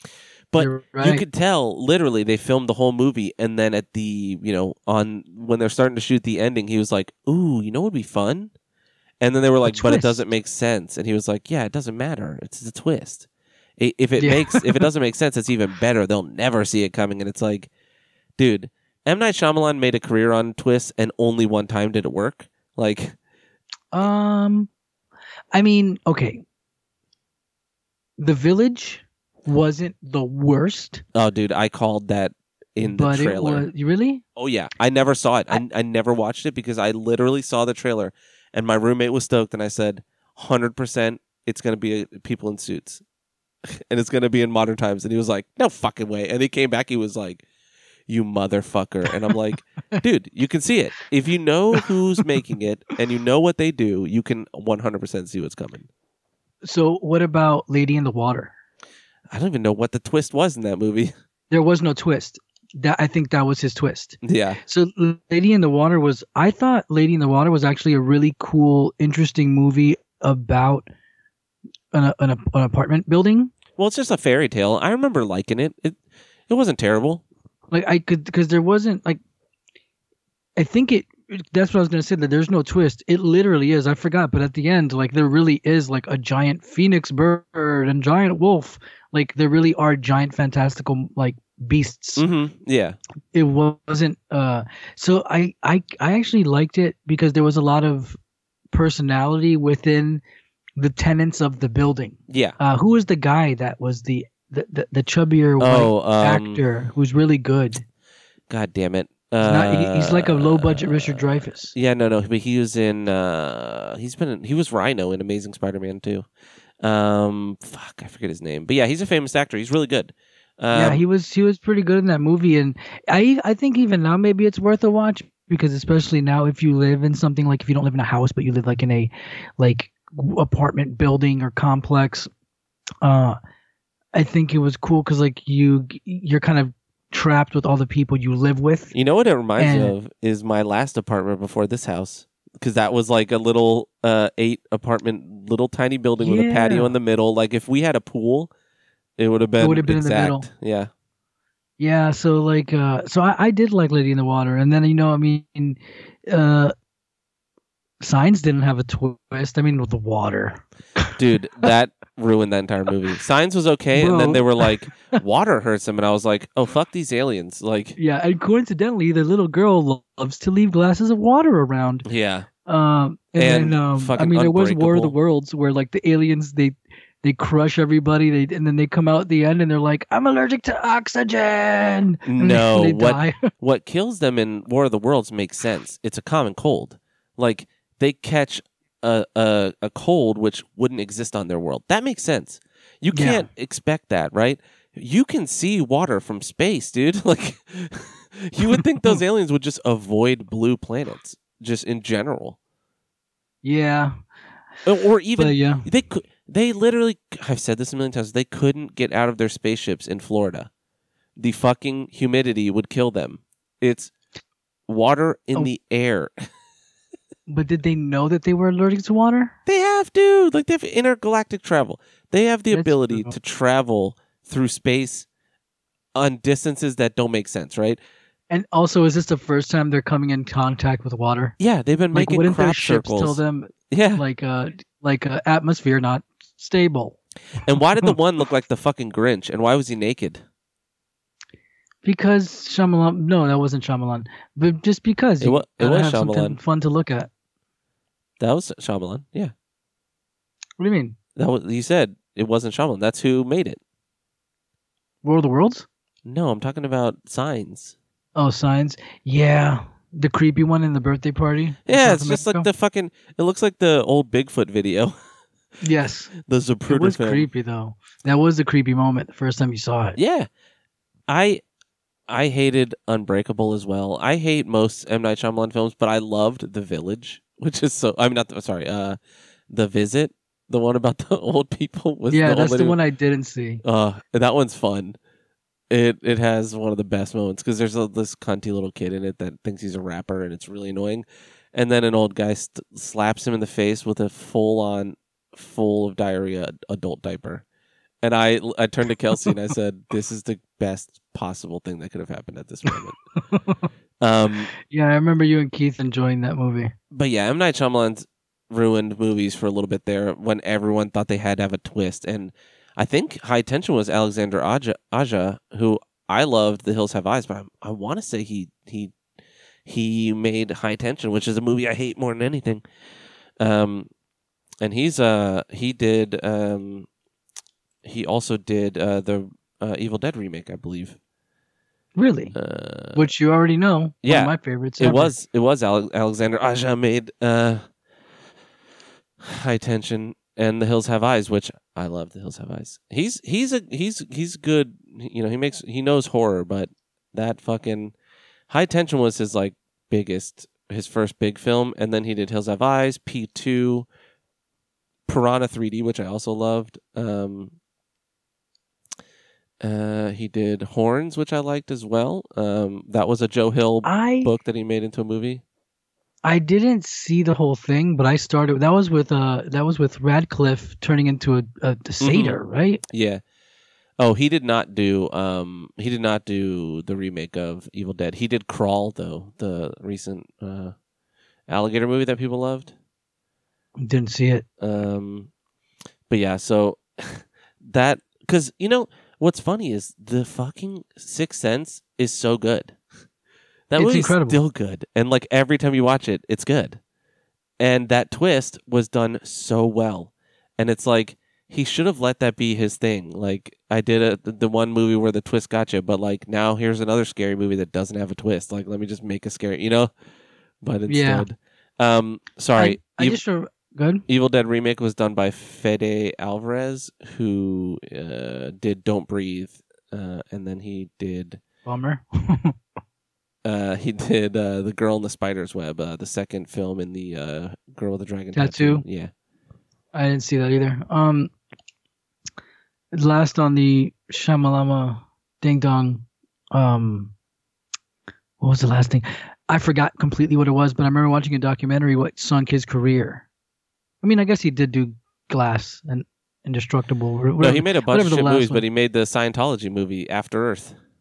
but he did the um he did a thing where he was trying to hoax people into thinking he was really haunted and he was Oh. fabricating like light orbs into photographs And no, do you remember that no.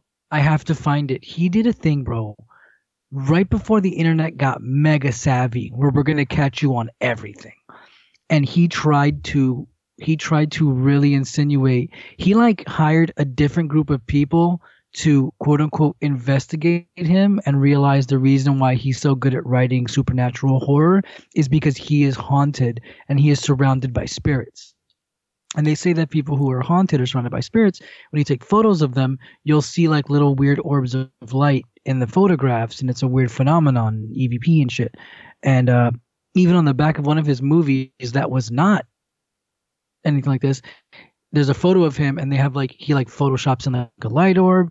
And it turns out he really tried to like hoax people into thinking he was like somehow in tune with sp- like spiritism other realms that he was haunted. And he tried to like get like a different unit of people to like we found out why he's so brilliant he's actually haunted by demons and then they unho- they uncovered it and he didn't make a movie for like three years so i think it Oh, was like it was like wow like it was legit like he tried to make people think he was really like haunted but whatever i guess in the end public no there's no such thing as bad press Sci-Fi Channel hoax. That's what I'm going to look up on this. So let's see. In 2004, uh, Shyamalan was involved in a media hoax with the Sci-Fi Channel, which was essentially, or eventually uncovered by the press. Sci-Fi claimed in its documentary, quote unquote, special, "The Buried Secret of M. Night Shyamalan," uh, shot on the set of The Village, that as a child, Yeah. Shyamalan had been dead for nearly a half hour while drowned in a frozen pond in an accident and that upon being rescued, he had experiences of communicating with spirits, fueling an obsession with the supernatural. In truth, Shyamalan developed the hoax with sci fi, going as far as having sci fi staffers sign non disclosure agreements with a $5 million fine attached and requiring Shyamalan's office to formally approve each step. Neither the childhood accident nor the supposed rift with the filmmakers ever occurred. Uh, the hoax included a non existent sci fi publicist, David Westover, whose name was appeared on press releases regarding the special. Sci-Fi also fed false news stories to the Associated Press, Zap2it, and the New York Post. After an AP reporter confirmed or confronted Sci-Fi Channel president Bonnie Hammer at a press conference, Hammer admitted the hoax, saying it was part of a guerrilla marketing campaign to generate publicity for the village. This prompted Sci-Fi's parent company, NBC Universal, to state that the undertaking was not consistent with our policy at NBC. We would never intend to offend the public or the press, and we value our relationship with both. Uh, So even though he can back it up and say, well, it was a whole, you know, it was like a publicity thing. No, you got caught. You got caught trying to make yourself look, uh, you know, G time real. Like I, he died for thirty minutes. yeah. Well, so what really ruined his career was the three banger of The Happening, followed by The Last Airbender, followed by After Earth, which Yeah, all that of those was- sucked I mean, balls. I just watched uh, Cinema Sins the happening actually two days ago, and it's like, fucking Mark, Mark Wahlberg, man. He's just always talking like this, man. I mean, why would you do that? It's the wind. It's the trees. Yeah. The trees coming after us. I woke up at six in the morning. Yeah, It's the trees, they, they could have killed us all. Trees. Dude, freaking Chris D'Elia in his earlier episodes of his podcast, congratulations, makes fun of like he's doing a he's like doing a he's like just riffing on on Mark Wahlberg because Mark Wahlberg like every day like I woke up at five in the morning to go work out. I gotta, I gotta wake up before you. And then he's like, today I woke up at four in the morning today and I'm working out again. And then uh, at this one point he tells a joke. I remember almost crashing my car. How funny I was, how much I was laughing. He's like, I gotta go to bed early every night. Go to bed at eight o'clock. Wake up at four in the morning work out. Went to bed. and he's like, went to bed at nine p.m. Woke up at 8 p.m. Somehow went to sleep. Woke up an hour earlier. and it was the fucking funniest shit. Oh God bless his soul. Nobody remembers about Marky Mark near, nearly killing a Taiwanese man by beating him to death and making him go blind in one eye. You remember that? No. When Marky Mark was young before he made it. It's like all these rich people who like do crazy shit and no one cares because they're rich. Kind of like how Caitlyn Jenner murdered that lady in her car. Yeah. Uh, like you know, Caitlyn Jenner was in her car at a red light with a car in front of her, looking at her phone. Thought the light turned green. Looks at her phone, hits the gas, pushes a car into traffic. That person gets killed by an accident, and then they go, "It's okay, you got Woman of the Year this year, so we'll Yeah. just let you slide." You're brave. Uh, when Mark, when uh, Mark, say again. I said you're brave. Uh, yeah. Um, when Mark Wahlberg was mad young, he got into some kind of argument with this like, I think it was Taiwanese man, and uh, he beat him nearly to death, causing like broke his skull and like m- made him go blind in an eye. I mean, this is before like Funky Bunch was huge, but it's like you know, look at Mark Wahlberg and he's so funny and makes great movies. But it's like at one point, like he like straight up almost killed some dude with his bare hands just over like dude rage. That's how like what's um oh my god, that lady from down here who killed that person with a boat. The Miami Sound Machine lady. uh what's her fucking name? Rhythm is know. gonna get you. The rhythm is gonna Oh, but that was in like the '90s, right? Yeah. They ran over somebody on a jet ski or some yeah, shit. some wild shit. Um Oh, all right, I'm going to quickly talk about uh, one more thing. Uh, I so I played some of the Modern Warfare Battle Royale, uh, Warzone. I played with uh, a couple of friends. Uh, been having a lot of fun with that, um, but only with friends. I realized when I try to play uh, like regular, I by alone I just cry. oh, you just take two steps and die. Yeah, immediately. Um, yeah. and I've been playing a bunch of Nioh too. I haven't beat it yet, but I've been getting pretty, you know, I'm pretty far in. But there's a couple of missions that, like, because I just summon, like, I just summon Jesse, or you know, I usually have someone with me just for fun. Because that game, like, the mechanics aren't as tight as like a Dark Souls, where like I don't feel inclined to be like I have to kill every boss solo because it's a lot of bullshit. Like, it's good. Nioh Two is is definitely less frustrating than Nioh One, and uh, they have a lot of more. They have a couple of new weapons that are really really fun.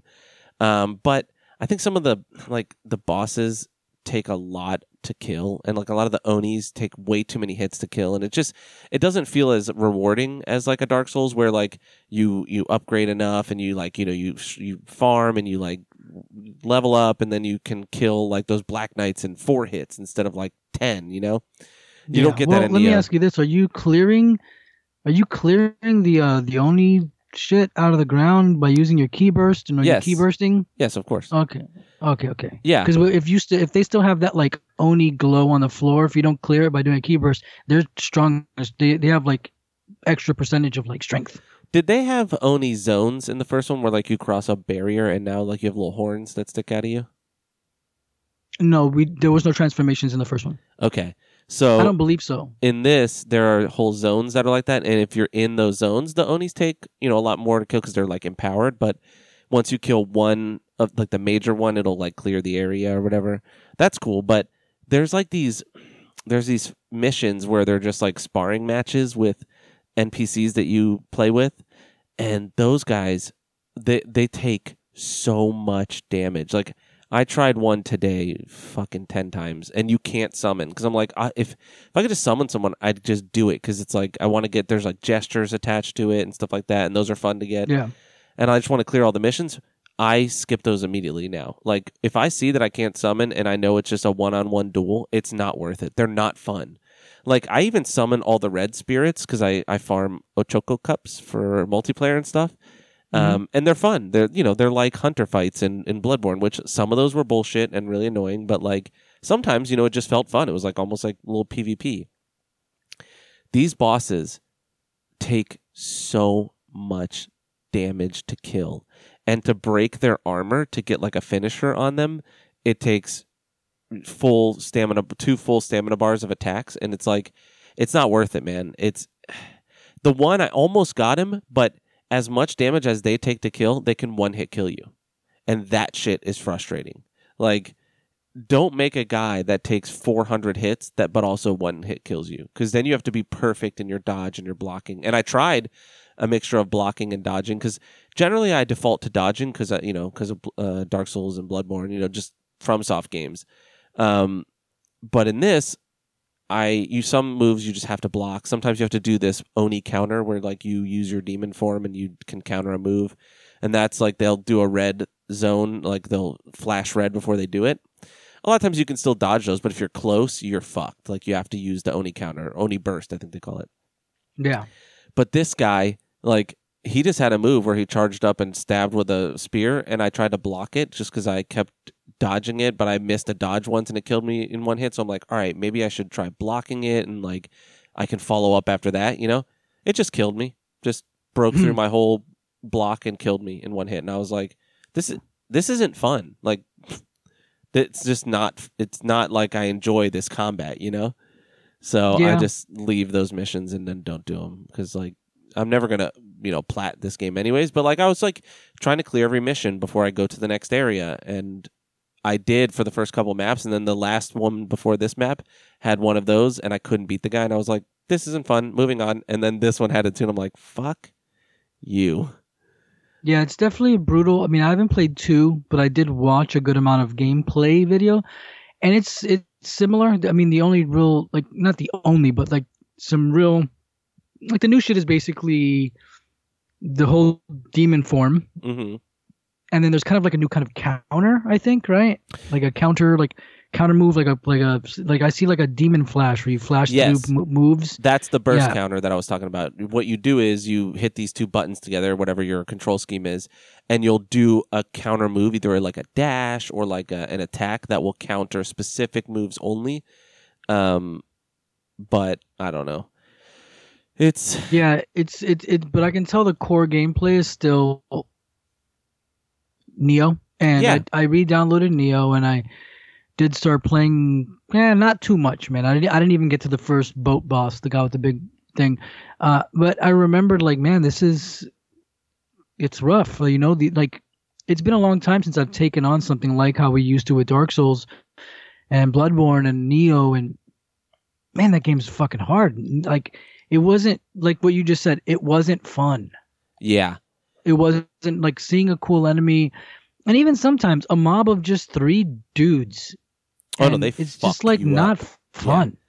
Yeah. Uh, So, uh, and I wish they wouldn't have stuck with the different stances as much. Like they they don't rely on it as hard as in Nioh One. Like it's it's not imperative to be in a certain stance to fight a certain boss or anything like that. Like high stance, you do a little bit more damage. So I'll- if I'm uh, if I'm gonna just get like two hits in and run away on a boss, I'll switch to high stance. You know, just do my two biggest like smash down hits and then run away.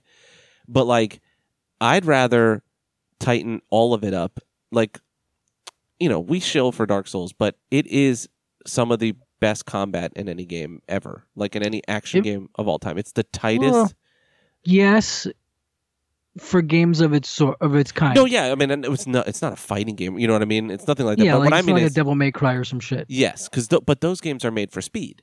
Like they're just a different genre. But what I mean, what I mean is, for a Nioh like a Souls like game, it's perfection. There's nothing better. It really is. It really is the best. Like, I mean, I can't say fantasy because even like, I mean, Dragon's Dogma is made by the director of Devil May Cry, Mhm. but like Dragon's Dogma is just so great. But in the end, you there's a trade off with Dragon's Dogma because there's a still a level of like a trade off of like it's still very actiony. Dark Souls is just kind of like the one true God. It's true. You know what? it's so just like the truth. It's the light. It's the way. what makes you come back to Dark Souls and all the Souls likes is you know, for the most part, other than Sekiro, I'd say, uh, if you die, it's your fault.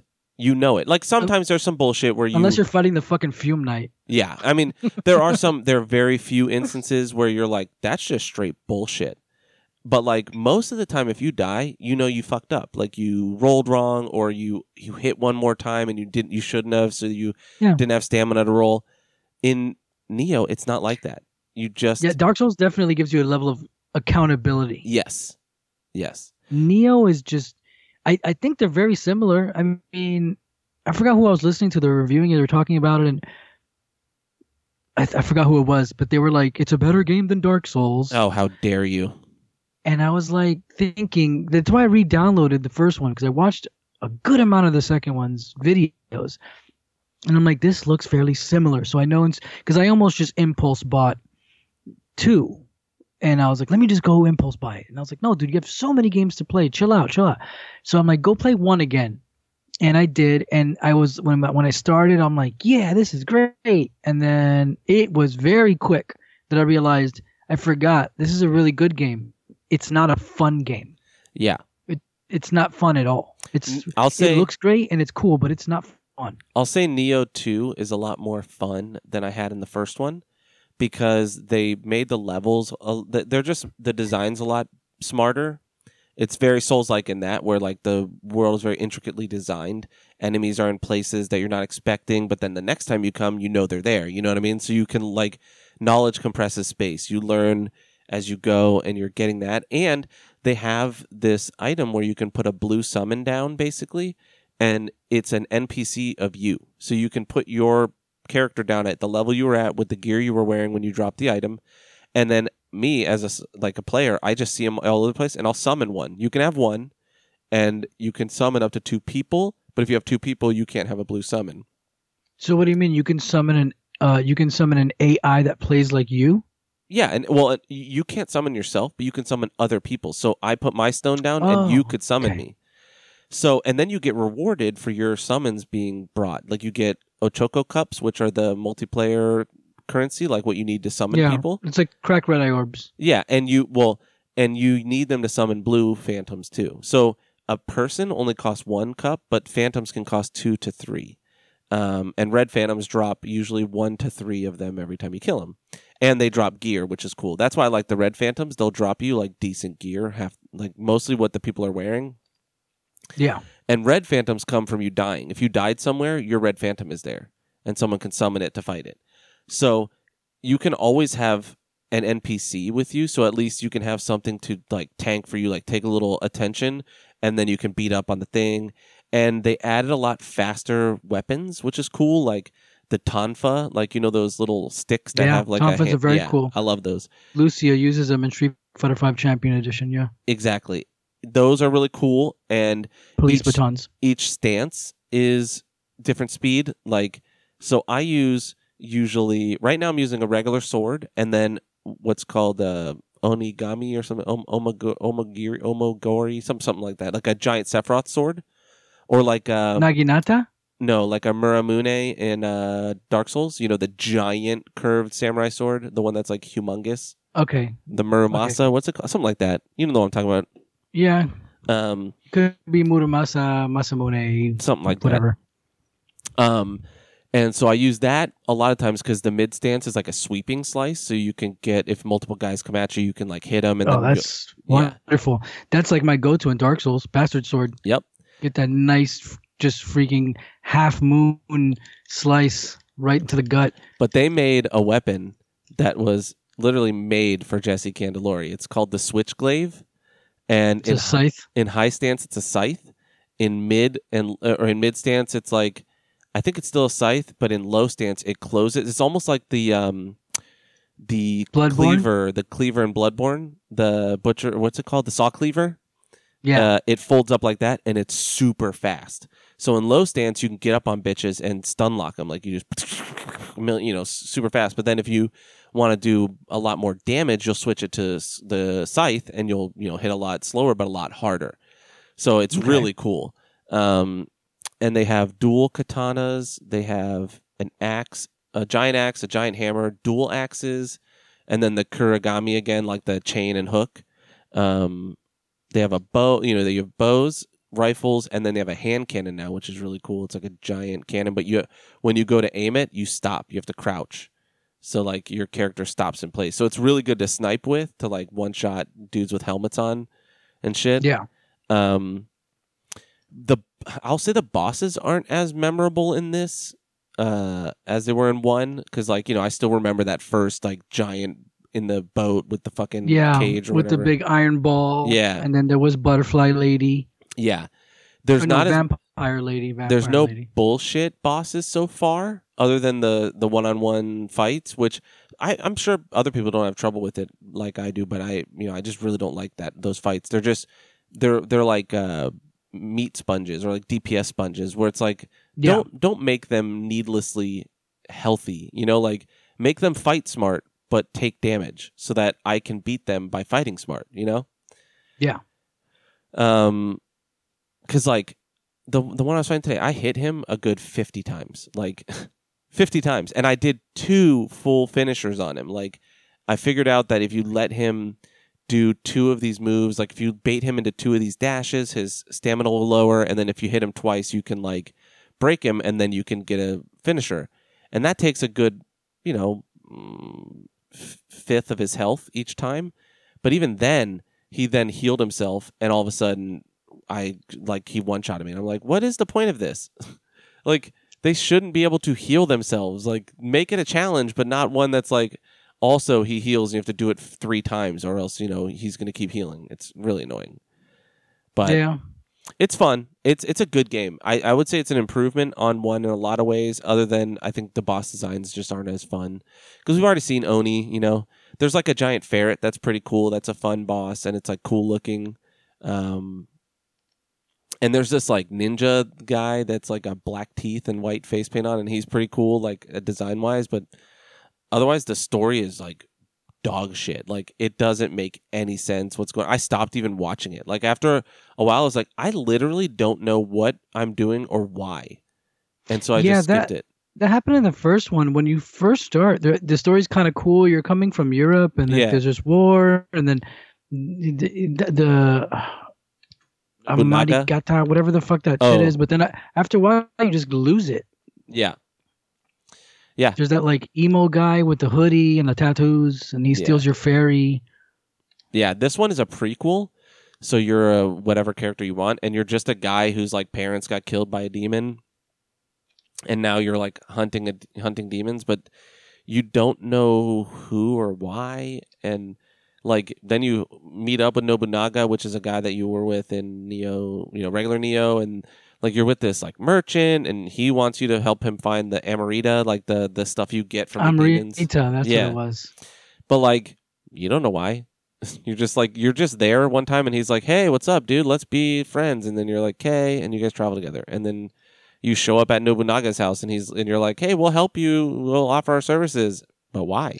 Why are you going there? What's Wait, the but point? you're so you're helping Nobunaga Oda? Yeah, He, because you know who that is, right? He's a fucking warlord. mm-hmm. Yeah, he's you're the helping most him. famous fucking Japanese warlord of. He, he's the Genghis Khan of Japan. Yeah, He's you're- like, In this, you're like helping him in the beginning, like get his shit. oh man, that's kind of cool. Not Yeah. gonna lie. and you get to make your own It's kinda character. The the character creator is pretty cool. And in this, you can uh, refashion your gear so it look like you know if you find something that you like the look of, but you have a stronger item, you can turn your item into that, which is cool. There's a Oh, There's a lot of um, cool I forgot stuff. that what, that's called. There's a name for that, which Oh, is cool. Like where games go, like oh, if you like this gear, you could fashion souls it. yeah, it's called transmog or transmogrification. Yeah. Yes, exactly. So they have that. It's called refashion. And the blacksmith still, I don't remember if the blacksmith in one said this, but she goes, Irashai every time you come in, and it's really annoying. like every time you go to the blacksmith, she goes, Irashai. It's pretty funny. Lady, shut up. But yeah, so it's good. Um, other than, you know, there's some stuff, and it, it- it's probably just me. You know what I mean? It's probably just, I'm not. I also hate that I can't remap my block button to L1. Like I can make my R1 and R2 light and heavy attack, which is great, but block is still square. And I I'm like it drives me bonkers. Like I can't I can't get used to it. You know what I mean? Because roll is X and that's annoying because you know I just want to I want to switch it to souls, but L1 has to be L1 because that's how you switch your stances. And if Yeah. not, I don't know what button I'd use. You know what I mean? I can't make it square because square is a stance. Like Yeah. it, it it's it's fucked. It's I mean, we spoke about it last time and it's just that, you know, there's one way to play the game the way that's meant to be played. But just give us the option to do what we want. Un- un- unless you can explain to us why. I mean, Yeah. I, I get it. They want us to play the game the way they intend it to. And there probably is a reason why they want us to play that way. But if you're going to do that, then put out a, an official video from your studio saying, look, this is why we want, because if it's if it's square to do this, it'll make it easier here or there. We all know you want to do L1 for block, but if we do that, this wouldn't work properly. But yeah, not let not being able, dude, not having a menu where you can just automatically change buttons to functions is a dick move. Well, I'll say this in fairness, they have that. It's just I can't like. Someone told me uh, Baka. Uh, I was playing with Baka the other day, uh, former guest on Nerd Porn a million years ago. Um, uh, John Baka. I was playing with him because you know he plays all these games, and so him and I were in a party together. And I'll tell you another cool thing they did to this after this. Just remind me another feature. Um, and he said, "Oh no, I, I changed mine to L one," but I'm like, "What?" I didn't ask, but I, I should have. I wanted to say like, "What button did you pr- like put for switching stances?" Because that's literally the only button. Oh, bro, that's up to you. No, but th- the the the four face buttons are all stances, so you have to have. There's only L one and L two available because you have to be able to hold that button and press one of the face buttons. So you can't Hmm. map it to a face button. Do you know what I mean? Yeah. Uh, I guess I could make it L two. I don't even know what I do. I don't think I'd do anything with L. two. Oh, L two is aim with a gun, so then it wouldn't work either. Um, what you could do is use some. When you do, you have to hold L2. Yeah, Hmm. but you Just could find, switch find it a to button square. that's toggleable and maybe use R3 or L3. I could use Hide a button in there. Where for aiming if I change block to that to L one and change L two to switch stance. Then I could change square to hold to aim down sights, and then you know because I'm just going to hold square and then hit R two to shoot or you know whatever, which would make sense. True. I could try that, but yeah, that's one thing I struggle with is blocking because like I fuck up and I press the wrong button a lot just because square being blocked doesn't make any sense to me. Um, but one last thing I'll talk about before we're done is um, they added a really cool thing now. I haven't even started on my games yet. no, no, no, no. I mean before I'm done with Nioh two. oh, okay. I'm done after this with my week and, every- and what I've got to talk about. But we, we'll talk about your games. Pretty much. Yeah, it's just all I got left is games. Um, but one last cool thing they did do is uh, a mode in multiplayer called expeditions, where instead of summoning each other, you can just join an expedition with each other, and as long as you all have the same mission available or have done that mission, you can go together and do it. And there's no summoning; you just la- launch into the mission together. But there's a bar that's an assist bar, and every time someone's downed, you have a certain amount of time to get to them and hit circle, or that bar depletes, and once it depletes, you have to start all over. So it's it's so a, you have to save save them basically. yeah. So you just want to be near each other, and then if someone gets downed, you want to like run over, hit circle real quick, and it'll refill the bar. And killing Oni, I think, refills it, or killing uh, the leader of an Oni area will refill it. Doing certain things will refill it a little bit, so it's not like one and done. It's it's it's pretty cool, and it adds like a little element of challenge to it. Whereas summoning, you could just summon forever because you can put passwords on. You know, you can do all the same things you do in any of these Souls games. But in this, like you can, it, it saves cups, and you can just fucking go through together. And when you're in an expedition together, like if you join mine or if we're in an expedition together, if I summon you, you can't open doors or do anything. But if we're in the expedition, you can interact with everything. So like we're all full players. You know what I mean? Yeah. It's really that cool. pretty neat. yeah, It's, it's, like that sounds like a cool, almost arcadey style thing where you're not. It's not so.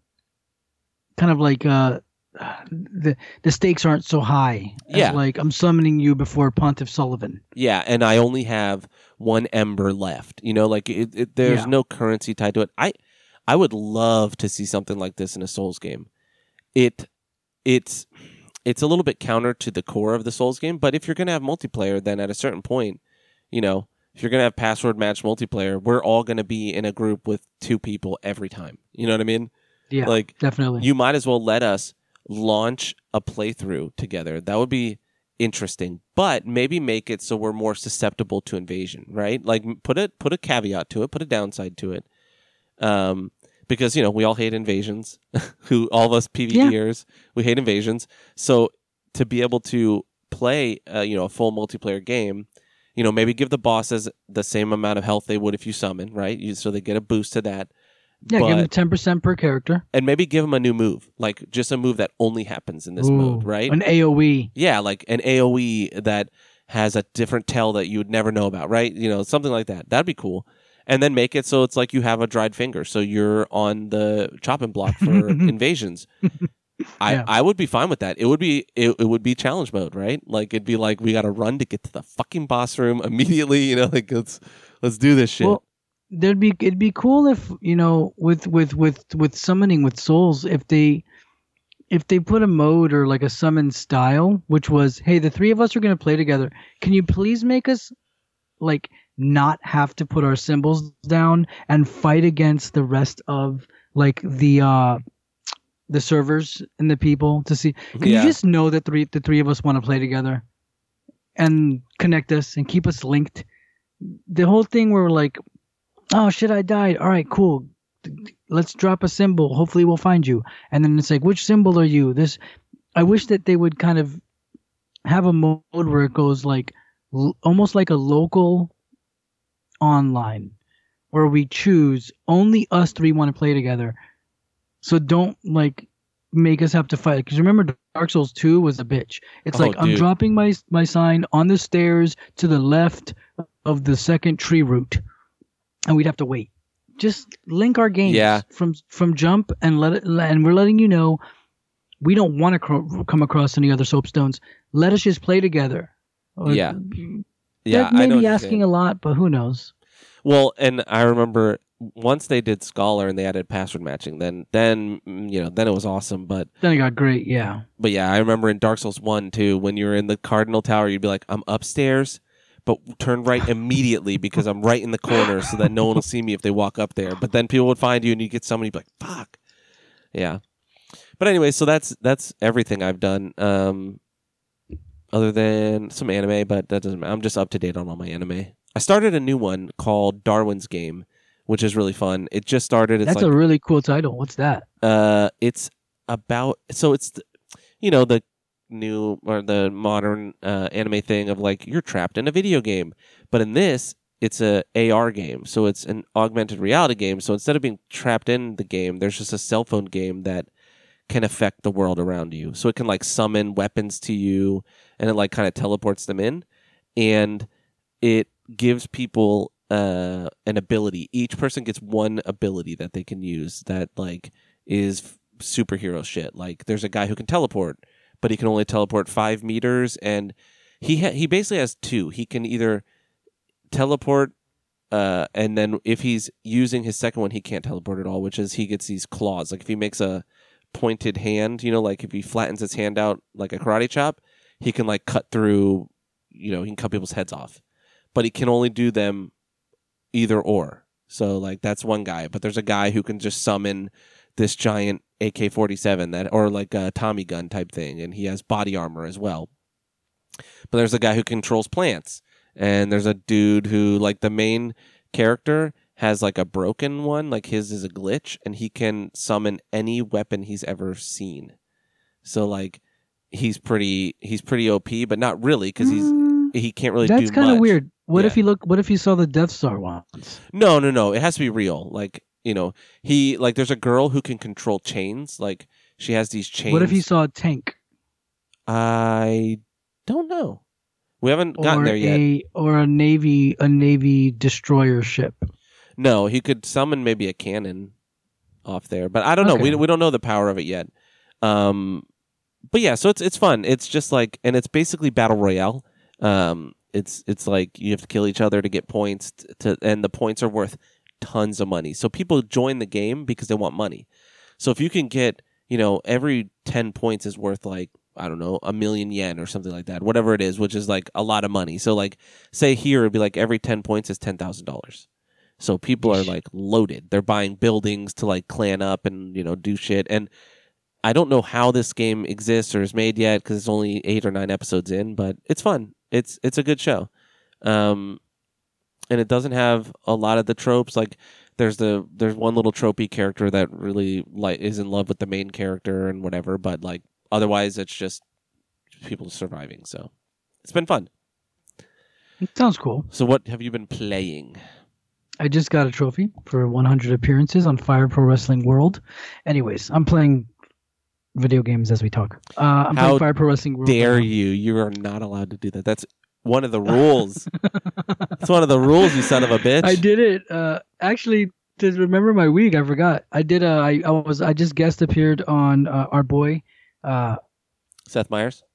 Seth Meyers' uh, Who's Next Gaming podcast uh, the other day. So I linked Who's it. Next Gaming Entertainment. I linked it on our Facebook. Awesome. Yeah, I did an episode of Losing Lives slash just a regular episode. We did like weeks. Then we went over like the whole PlayStation 5, Xbox Series S uh, specs, and then some other shit. I asked Keith last time, like, oh man, do you know anything about like uh, game mode on the TV? And Keith gave me the most garbage answer, which was Google it. So trash. So we went through the real answer. and uh, and then we went through we reviewed Street Fighter the animated movie, which was great. Uh, it's a stupid thing to pride myself on, but I pride myself on my Street Fighter knowledge. It's always nice to go on like Street Fighter podcasts and like, like cats are like, yeah, Hadouken, and I'm like, I show up with my freaking Street Fighter like accordion folder of knowledge in my brain. So that was fun. We got to talk about Street Fighter stuff and was some cool guys on there. We got to talk about some cool stuff uh, I recommend you check it out. Seth uh, is really good at creating a lot of content. He does a lot of different podcasts and stuff, and uh, he's a pretty cool dude. I enjoy that. So I had a good time. So, games. So I have been blowing so much money on video games. Not a lot. It's just because uh, there have been all these freaking mega sales. I'm not sure if you people check your PlayStation stores often. Every Tuesday, I am in the PlayStation Store checking the update to see what has been announced, what came out, and what sales are active. And there have been some crazy sales. I'm probably going to miss a bunch of games that I got that I didn't, but I did buy a bunch of video games. Uh, just to blow some stuff out of that that I've been playing. Uh, I've been replaying, not replaying, but playing more Guilty Gear Xrd Revelator 2 which uh, is you know the last Guilty Gear game to come out before. I think the new one's called like Sign or something like that. I don't know. It's not out yet, but it'll be out.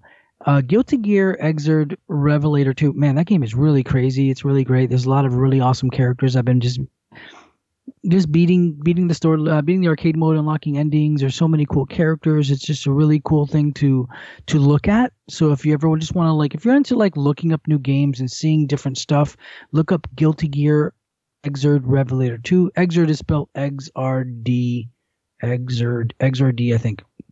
It's a Yeah, stupid XRD. word. We don't know why they make made, made that word, but um, there's a lot of things they do that are weird. Um, I, also, I found the Batman Arkham, the Ar- Arkham Asylum collection, which is Arkham Asylum and Arkham City remastered. Now, these aren't just with a new sheen on them. They literally like they didn't rebuild the games, but they really cleaned them up a lot. Textures and everything are like way up. I got that shit for five dollars. That's two incredible Batman games: Batman Arkham Asylum and Batman Arkham City, for five bucks on the PlayStation 4 That's awesome. incredible yeah huge value huge value. But that was two days ago uh yesterday which was the day you know between tuesday and wednesday uh i went online and there was just no sales. And i realized how grim it is when there's not sales on the playstation network. Games we're going to really miss gamestop when this ha- when this shit goes down because games that are normally $17 at GameStop, $10 at GameStop are still $60 online on the Yeah. PlayStation Store. You really have to wait for sales. Uh, we're going to get to a really, really cool game uh, that I bought just before we started recording and just finished downloading a couple a little while ago. Uh, so the Batman Arkham collection is uh, I'm excited to go back and play those games again. It's going to be great. It's going to be fun. Uh, what else? So let's get into stuff I've been playing. So last night I booted up Garou, Mark of the Wolves, PlayStation like 4 edition. It's basically the final like Fatal Fury game that came out. It's basically the third strike of Fatal Fury. Uh, good fighting game. Check it out. It's great. I'm just throwing these titles out for you guys to look it up. Garou is G A R O U. And then the subtitle is Mark of the Wolves. Great fighting game. Look it up. It's fucking dope. Other things I've been playing is uh, WWE 2K20. So I'm a really big fan of wrestling games. I'm, i have been a fan of the games more than the actual wrestling, even though I'm still a wrestling fan. Uh, but the games are great. So I got the season pass, and all the DLC has come out. And what they do now is what they have now is this thing called uh, WWE 2K Originals, where they made like these alternate universes. So there's alternate universes with different costumes and like storylines and match things and arenas. And they have one called Bump in the Night, which is kind of like a horror themed. So there's like horror versions of these wrestlers and the horror shit. There's also something called Southpaw Wrestling, which is like an, a super cheesy 80s style. There is something, uh, there's a futuristic one where it's all future shit. There's a one called Wastelands, which is like a Mad Max thing. Uh, they're a bit pricey. I mean, they're 15 bucks a piece. And they give you a couple hours of. Do of, you need that many wrestling games? Or wrestling, whatever. like add-ons, add-ons? DLCs? Yeah. Yeah, because they give you incentive to play the game, and if you're a wrestling fan, there's a rabid fan base of wrestling fans, like wrestling game fans, and I think we're the ones that keep these afloat because we buy all the shit. You know, because there's not many other like I, I think a lot of people really underestimate the amount the amount of people who enjoy wrestling. And wrestling has actually been very strange lately because for the last two weeks, three weeks, all of the wrestling shows have been done in empty arenas and now without people in the crowds. Have you seen any of this, Aaron? Fuck no. Oh my God, I will send you something to watch. Just any out anything in the last two weeks. They're still doing Monday Night Raw and all the wrestling shows, except because of this whole quarantine shit. They're it- they're just they're still in the arenas, or they're still in like the, the settings, but there's just no one there. The wrestlers are just still like in the ring doing their promos, but there's no one in the crowd. And it's strange. It's like watching stand up, but there's no one in the crowd. I've um I've seen some clips of like uh John Oliver still doing last week tonight, but from you know just an empty studio, yeah. and It's it's, brutal. It's brutal. like I mean, it's still funny, but without people laughing, you don't really laugh. You know what I mean? Like you hear other people laugh, it's like you laugh together. I never really, Yeah. I never really laugh at the like those kind of shows. Sometimes there's like a funny thing they put up, but I like him. But um, it's just I interesting. hate him. I know you would, but uh, it's interesting to hear him, you know, doing the same jokes, but to like you know nothing. It's it's it's weird. But, yeah, uh, it's very strange. You know, the same way how like uh, talk shows Kimmel, Jimmy Kimmel, and Jimmy Fallon. Jimmy Dillon, Fallon, and um, Daily Show guy. Trevor Noah. Yeah, they're doing it from like home, and it's very strange because they're like, you can see they're still used to taking the pause for the beat. Yeah, for yeah. the for the they they still they're still like saying the thing in this way and and they have that little beat for the crowd to laugh and it's very strange but wrestling has been going on and it's it's a little it's still really interesting. Uh this is a crazy weekend. Uh this is wrestlemania weekend. Wrestlemania is the super bowl. Yeah. wrestlemania is usually one night. It's about a six hour show. This this time they're doing two nights saturday and sunday and this is weird. We're gonna have WrestleMania for the first time with no crowd, so that's very strange. But with the game itself, if you're a fan of uh, the WWE 2K games, uh, if you're if you're a fan, you're already in here with us, so that's fine. So the DLCs, they're cheesy, they're corny. I will tell you this: if you're debating on buying the season pass to get all that, that shit, only do it if you have expendable income. You don't really need this shit. It's cheesy and silly, and if you just want to see the new costumes and shit, just look it up online. And if you really want it that bad, then buy it. Uh, just to blast out another wrestling thing. What I'm playing right now, actually, as we were talking, it's paused. Uh, Fire Pro Wrestling World, which is a game I really like. I recently bought a DLC uh, by, uh, which was a cool mode added, and they had Suda51 write it. Suda51, fuck, I didn't bring up the list. Uh, he's made a bunch of games. He's a very He's the No More uh, Heroes kind of guy, like- right? Yeah. Uh Suda 51. He's a very weird eclectic game game dude. He he writes really crazy games. Uh he did uh he had CEO of Grasshopper Manufacture. So he did No More Heroes, Killer 7, uh Killer is Dead, which I think is great. Shadows of the Damned, which is great. Those are both on PS3. Great games. So this guy's a really crazy writer. So they had him come in and write just like a little campaign. Probably, I'm halfway through it, so maybe a three to four hour campaign, DLC campaign, where you play as the son of a now deceased uh, elite wrestler, the Great Saba, and you just play like a little story of like this son trying to grow up in his father's shadow, and it's it's pretty neat. Um, I would definitely recommend anyone who is into Fire Pro Wrestling World, which does not play like WWE 2K20. It's more of a simulator, even though they're both kind of sims. Uh, it's a really cool DLC. So let's get into some dope shit. I've been getting obsessed with buying these new. I love how these indie games are getting really retro and making a lot of retro stuff, and I have a bunch of them.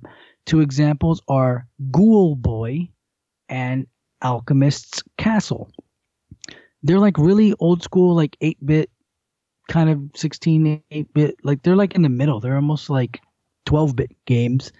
And uh, Ghoul Boy and Alchemist Castle are more like platforming puzzle games, even though Ghoul Boy is a little more like active, you're fighting shit. But two just came out recently. I wanted to talk about these two games uh, before I talk about one cool game I bought today and then a comic. So there's these two games I just bought: Oniken, O N I K E N, and Odallus, O D A L L U S. So Oniken just came out. I recommend it. It kind of plays like a side-scrolling NES. It's almost stridery. You have a sword. It's a side-scrolling game comparable to man a lot of these side-scrolling NES games. Just look it up. Oniken. It's really cool. It's pretty difficult, but it's not so punishing.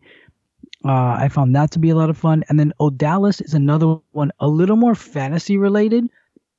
There's even some extra costumes. One looks like a Belmont.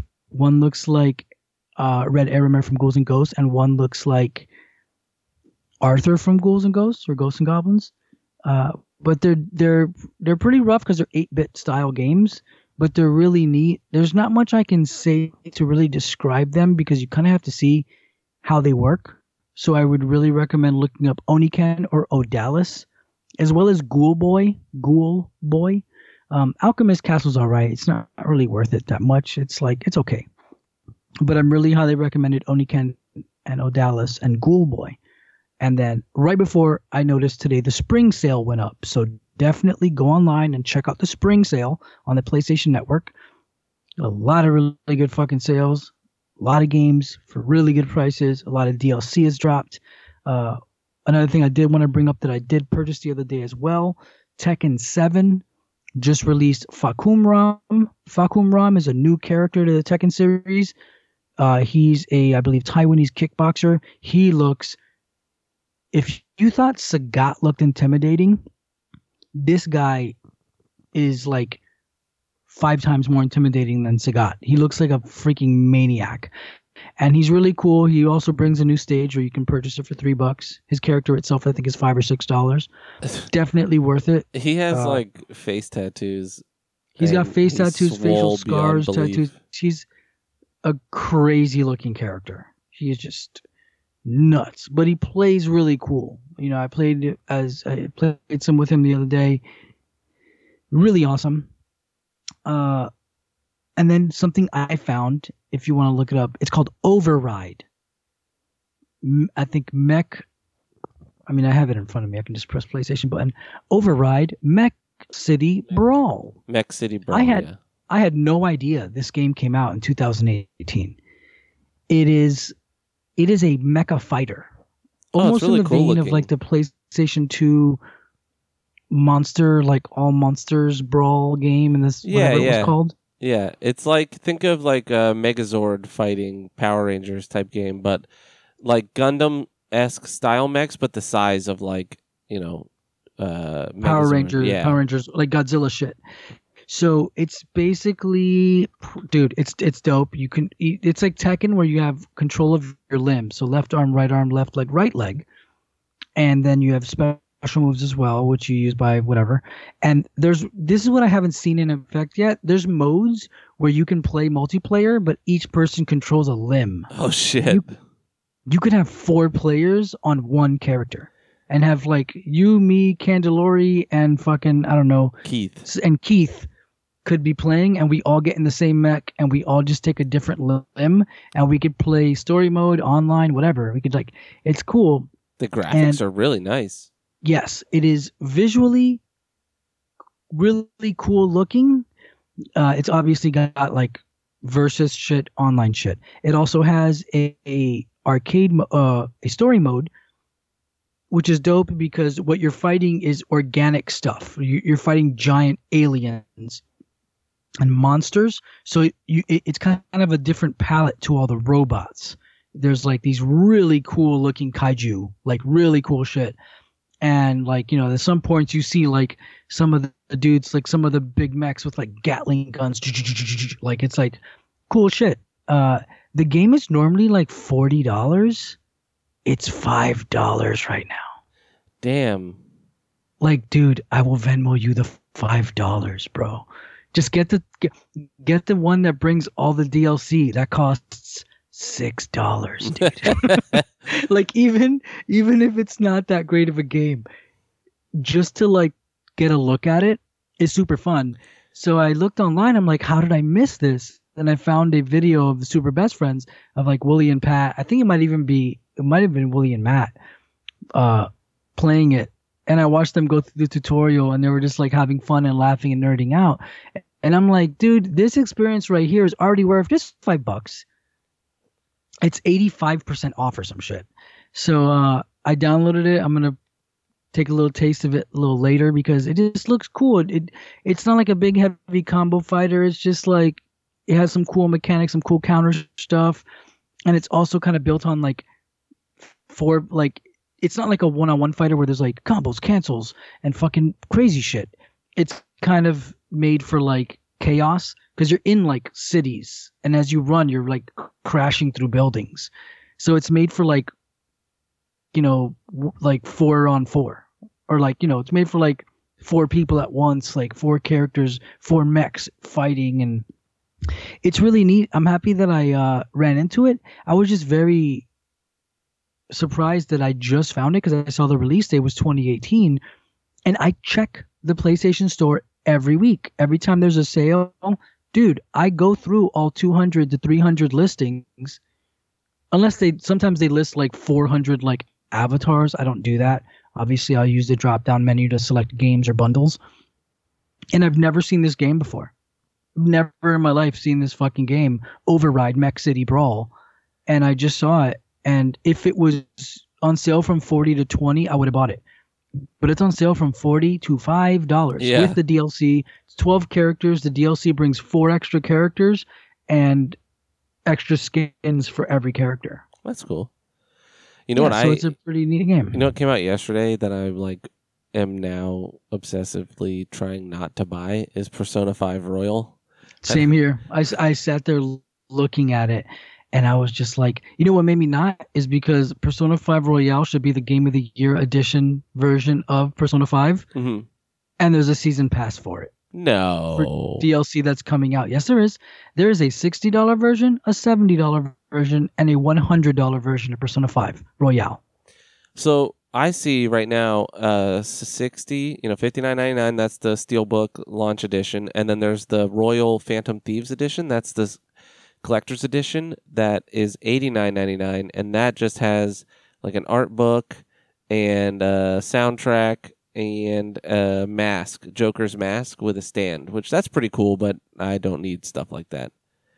Oh, Uh, I did get a wedding gift from Keith. I meant to mention this. Uh, he gave me the last uh, collector's edition I didn't have, which is Dark Souls 2.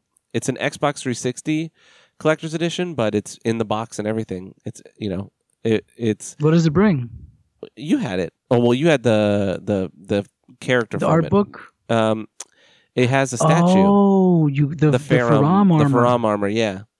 So now I have Nice, every collector's dude. edition. Dark Souls One did not have a statue, but I do have the collector's edition of it. It's just a big steel book um, with an art book inside of it. Um, and obviously, you and I both got Dark Souls Three. I still haven't set it up because I'm putting. I need to put shelving up. Yeah, I have my Dark Souls 3 Lord of Cinder. I have my Dark Souls 2 Faraam, which was a gift from Paul Caprio. I have my Sekiro buddy, even though his sword fell off and I don't know where the sword tip is. and I have my um I have an Iron Man from the Marvel vs. Capcom Infinite. Uh, but I am looking at Persona 5 Royal Ultimate Edition is digital is one hundred dollars. Oh, and that It is the comes with game. the. It's Persona 5 Royal DLC pack. It's you still there's six additional DLC uh, D sets. So what they're saying is the cool thing about it is this one comes with almost a full game's worth of new shit. Uh, That's the thing, yeah. It it is it is like a it's a huge expansion to the original. I'm wondering if do you need to play five and then and No, no. Royal? no. This has all of five, and then it weaves in the new story shit. Okay. But like, I never beat five. I lost interest. The problem with me with JRPGs is I don't have a lot of time. Like, I don't sit down and play for four or five hours at a time anymore. You know, like I play an hour here, an hour there, and with turn-based, like, you know, launch to another screen, random battle combat. It's like it's hard to get enough time to game. You know, to like get Yeah. through it. And on quarantine, that'd be great, but I'm working still. so Yeah. Uh I did just notice something else while skimming through the PlayStation store. I was since I've been really into buying all of these retro games, which I only named a couple, but I have been buying have you seen Dogurai? retro. Second, Dogurai, have you seen that? Dogurai. It's no. a samurai dog, but it's like eight bit, uh, like Nintendo graphics. Someone just made it recently. Looks pretty cool. It sounds cute though. I usually like edgy shit. No, Uh, yeah, it's you're just a samurai dog. You know, it's it's very Okay. Nintendo. Like it's very, you know, it's like all those games back in the day where you're like a cat with a tennis racket. You know, like it's why. Yeah. Uh, I when I was looking for like a bunch of stuff because I, I I've been buying so many. I've been looking at buying Chasm, I think it's called, but uh, I just noticed they just they just put a new tab up under uh, new games. Discover must have games retro revisited, modern hits with a retro flair in the PlayStation Store. It's kind of small. There's a lot more retro games and like indie game retro style shit. But in this list, they do have they have Celeste, which looks really nice. They have Sonic Mania, which is good. They have The Mummy Demastered, which I will always recommend. The Mummy Demastered, Axiom Verge as well, both Metroidvanias. Axiom Verge is very Super Metroid.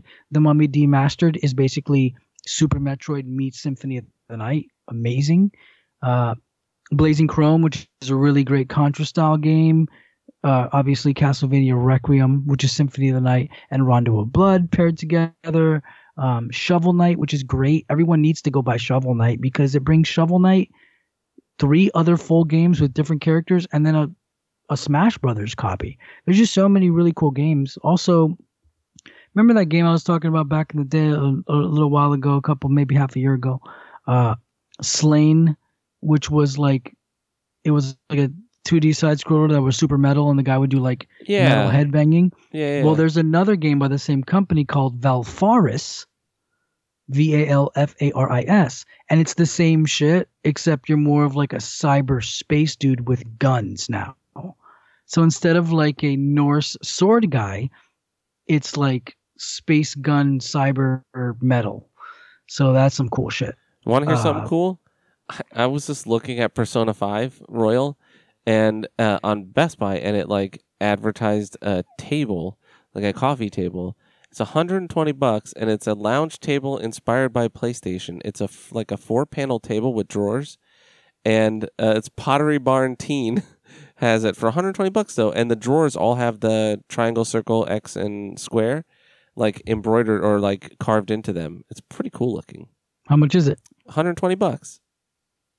and that's like that's. I'll, I'm gonna put it in uh, Skype so you can see it. Uh, I don't know if that's even gonna show up. My shit is my fucking computer's so weird. I'm surprised I'm still online with you. I hope this works right. uh, it's just it's in the chat. should I just click that? Yeah, that's just a link to Pottery Barn Teen. Guys, you're getting a lesson on internet. Uh, on- I, I've never used Skype before, yeah, but um, but yeah, I, I, mean, figured you'd like.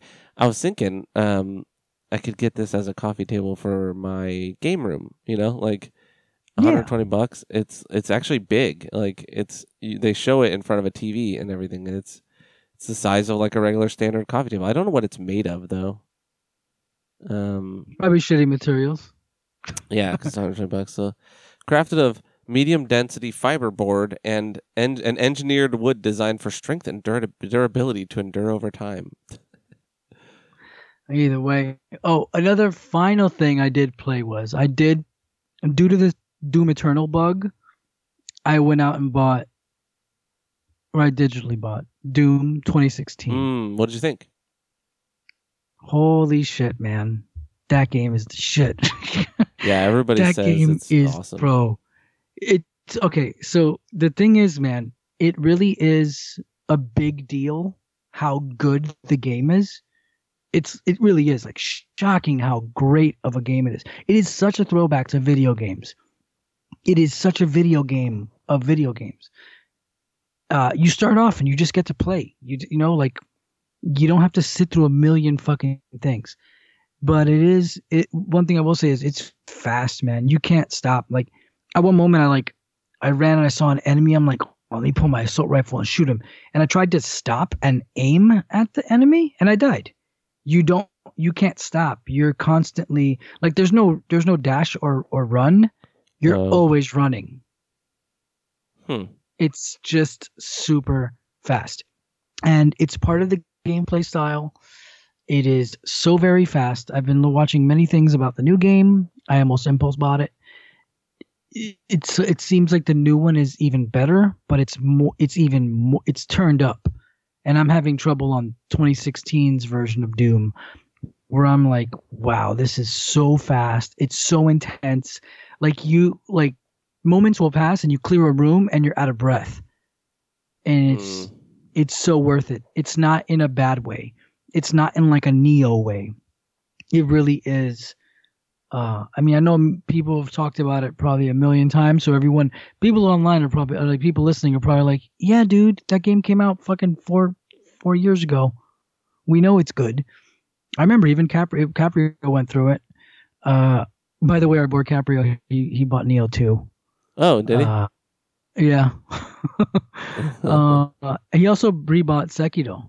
Remember, he bought Sekiro day one, and after two hours, yes. he ejected it, and then he went and traded it. He's like, "I played it for two hours, I ejected and traded it back in." And like That's three so weeks funny. ago, he was like, "I've been playing Sekiro again. I just killed the the, the giant apes, the guardian apes." Uh, and he's been playing Nioh too, I think. But uh, even I think he even either platted or beat Doom 2016 on uh, the harder difficulties. Uh, it really is a great game. I really think if if you have exposable income, disposable income, and it's nine ninety nine on the store, it really is that blood rush to your head first hour is worth that ten bucks. Like think of it like going to a movie and paying fifteen dollars for a movie ticket and getting excited for two hours and sometimes being disappointed. It's that's why I buy games at the rate I do because if I spend twenty bucks on a game and I only get two days worth of worth of it out of it, I still feel like I don't feel bad because I pay for movies sometimes, and Yeah. also you can sometimes spend twenty dollars and buy like Final Fantasy eight, and that'll give you sixty hours worth of shit. You know? Yeah. I'm looking at uh the rest of the collection that that Pottery Barn teen had made, and the reason that one's on sale for 120, it used to be 400 bucks, uh, is because they don't make it anymore, I guess. Um, but they had like beanbag chairs that were themed with PlayStation, and like uh, a trolley. There was like a TV stand, and then a mobile trolley cart that you put your PlayStation, and all your controllers on, which is weird, but Damn, that sounds cool. yeah. It was all really expensive together. It was like two fifty for the cart. The beanbag chairs were one hundred ninety nine. Like, bruh, come on now. A beanbag chair is gonna fall apart. Yeah, man. But Well, you anyways- know, like always, uh, always remind people check your PlayStation Store sales. Yeah. Th- there's always great games on sale. Like it's hard for me not to keep buying fucking games right now. Need for Speed Heat I'm is really. fifty percent off. I gotta tell you, I'm like on the edge of buying Persona Five, and I won't play it. I just bought three games. I bought uh, Trails, Legend of Heroes, Trails of Steel, of Cold Steel, one, two, and three, because three just came out for PS4 last year, and I had one and two for PS3, but or I had one for PS3, but I didn't beat it because my PS3 died. Um, so I was like, oh, I'll grab it, and then if I do have time during quarantine, you know, maybe I'll play one of those. But I'm like, I'm never gonna play them. And now I want to get Persona Five Royal. Why? Like, I don't know. Did you beat Persona Five? Fuck no. I never even. I played like 20 hours and then just moved on with my hmm. life. Once you realize you're only allowed one activity a day, it's Yeah. like fuck you. Yeah, Like, it's too stressful. Why do I have why do I have to choose either studying, eating a burger, or going to the batting cages? Why can't I pick up some burgers and go to the library with my buddy and stop off at the batting cages before I go home? Yeah, because in real Like- life you would do that. Yeah. Like in real And life, you'd go. does- We're gonna hang out and we're gonna go eat fucking burgers after the batting cages, but before we study, or after we study, we'll go to the batting cages and grab burgers on the way home. Yeah, and what that does is it makes it so you can only level certain things. So by the time you finish the game, like I- want to be able to complete everything. You can, this is a but you have hundred to look plus up hour game. Yeah. Don't make me play it four times. and don't make me follow a strict guide online that like I have to keep a tab open on my internet of it. You know, like on my phone or something that's like on March Yeah. 7th I have to do this and then the next day to get my S rank on this person's like no. But anyways, yeah, I may buy it. We'll Hey, see if I crack. It's been 2 hours and 15 minutes. We've done it. we did it. we were the worried about- thing, guys. We were about not having enough to talk about. We never should worry about that. Um, yeah, and I didn't even talk about working in a grocery store during this time. Uh, I have a lot of things to say. I just don't want to talk about it because it bothers me. hmm Uh, what I do want to say is all of these people who are claiming to be heroes for working in, you know, the heroes are the law enforcement officers, they're the hospital workers, they're the medical people and shit. Um, uh, people, stop ordering Postmates. You don't know what people are bringing to your house. Just be safe. Take one trip a week to the grocery store, buy supplies, take it home, clean it before you go in your house.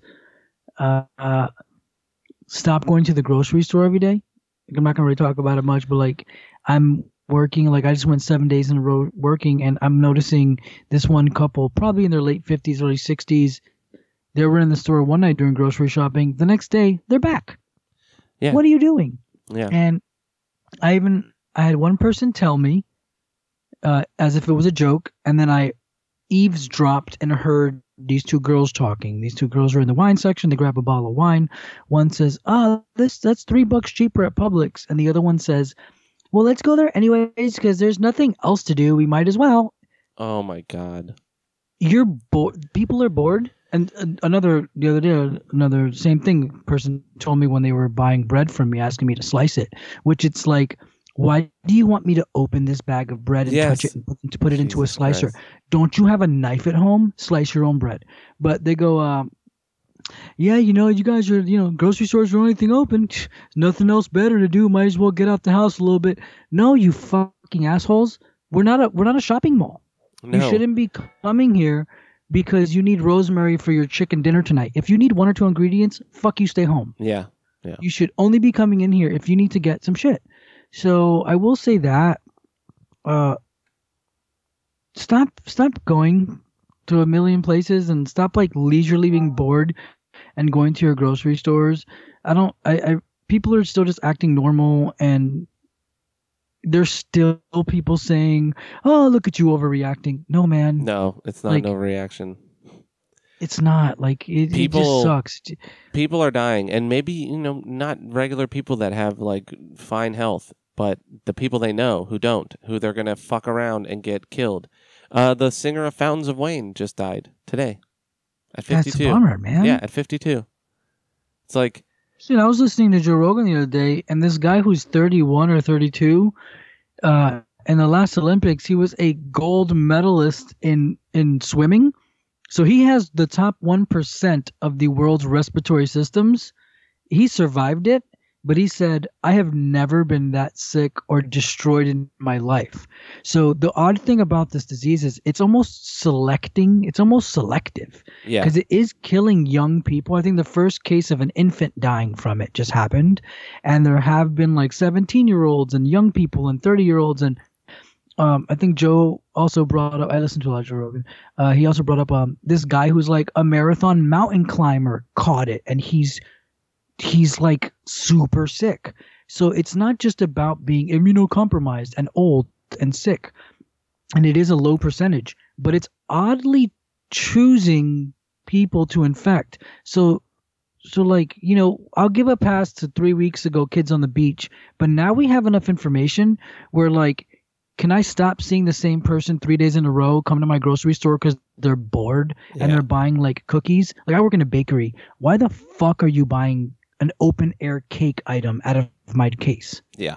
it just upsets me. So, you know, guys, just, just stay home and do what you can. If you if you can't, if you have to, I know I know Seth is out there. I believe he drives trucks, and you know, I've been thinking about quitting my job, but I honestly, I'm kind of like, damn, dude, I'm one of the only people left kind of with a job, other than people that can work from home. Do I really want to lose my job? I can take measures to be careful, like yeah, it's airborne. I guess I'm still that, that's up in the air for me right now. Like I don't know, but uh, if I just really try my best not to like touch my face and like expose myself, but in the end, I'm in a grocery store. It's other than hospitals, it's the number one most dangerous place to be. And I'm thinking, is my shitty paycheck? I'm broke, y'all. My paychecks are trash. I'm a loser who lives at home with his mom. My paychecks is my paychecks are not worth this exposure. So I'm thinking, like, do I even bother, bro? Because it's Florida is a right to work state, which means you don't have a right to work. Don't you love how that law is named? Yeah, it's called yeah. "We're right to work," which means you don't have a right to work, which means you can be fired for no reason. They don't need a reason. So, if I were to tell my employer, uh, I don't feel safe, I want to quarantine, they go, no problem, you're fired. Yeah. And- fuck you. Bye. That's just that's just part of our state's legislation. Like that's our rules. I can't get mad at that. So I'm really debating on whether or not to uh, to do this. And I've been coming across some people who do work in this kind of stuff, in this kind of like grocery stores, and these haughty, self-righteous, like I'm a hero, I serve the people. No, you're not. You're a pawn who pushes pallets for your corporate overlords. That's all it is. They don't care. That's all we all On are. that note, That's all we all Yeah. are.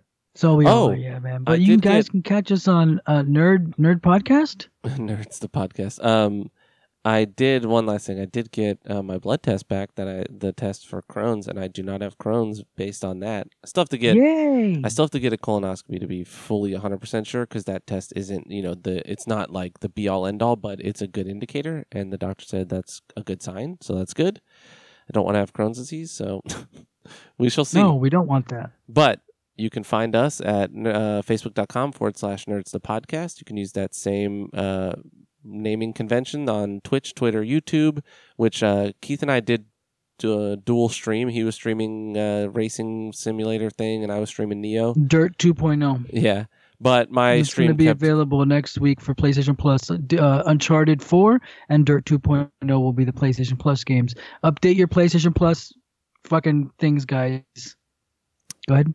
anyways, yeah. So we did a dual stream, but in the end, I just kind of talked to him while he was streaming. But uh, so that was fun. We're probably gonna do more of that during quarantine. Uh, so follow us there. Uh, you can email us at nerdsthepodcast at gmail.com or follow us on Instagram at nerdpodcast. We love you guys. Or, yeah, catch me at Jester954 everywhere Instagram, Facebook. And uh, we love you guys. And give Jesse money so he can buy more games.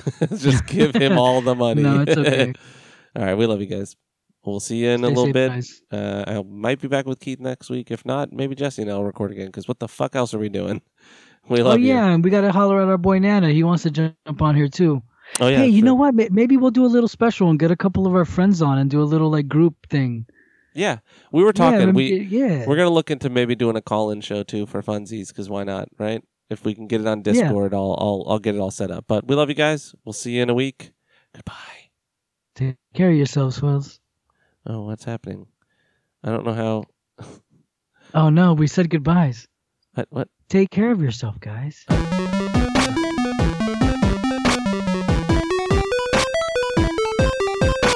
Goodbye. Oops, I fucked it up. it was on edit mode. Uh, you guys get a little preview. Here we go. Wait, Goodbye. what does that mean? The whole thing's fucked? No, no, no, no, no. The the sound uh, the soundboard was on edit mode, so it was trying to have me change the sound out, and I Oh, okay. previewed it. So 'cause I was- basically, Ricka Ricka remix. remix. Goodbye. If you listen this long, you're lucky. Bye. Goodbye forever.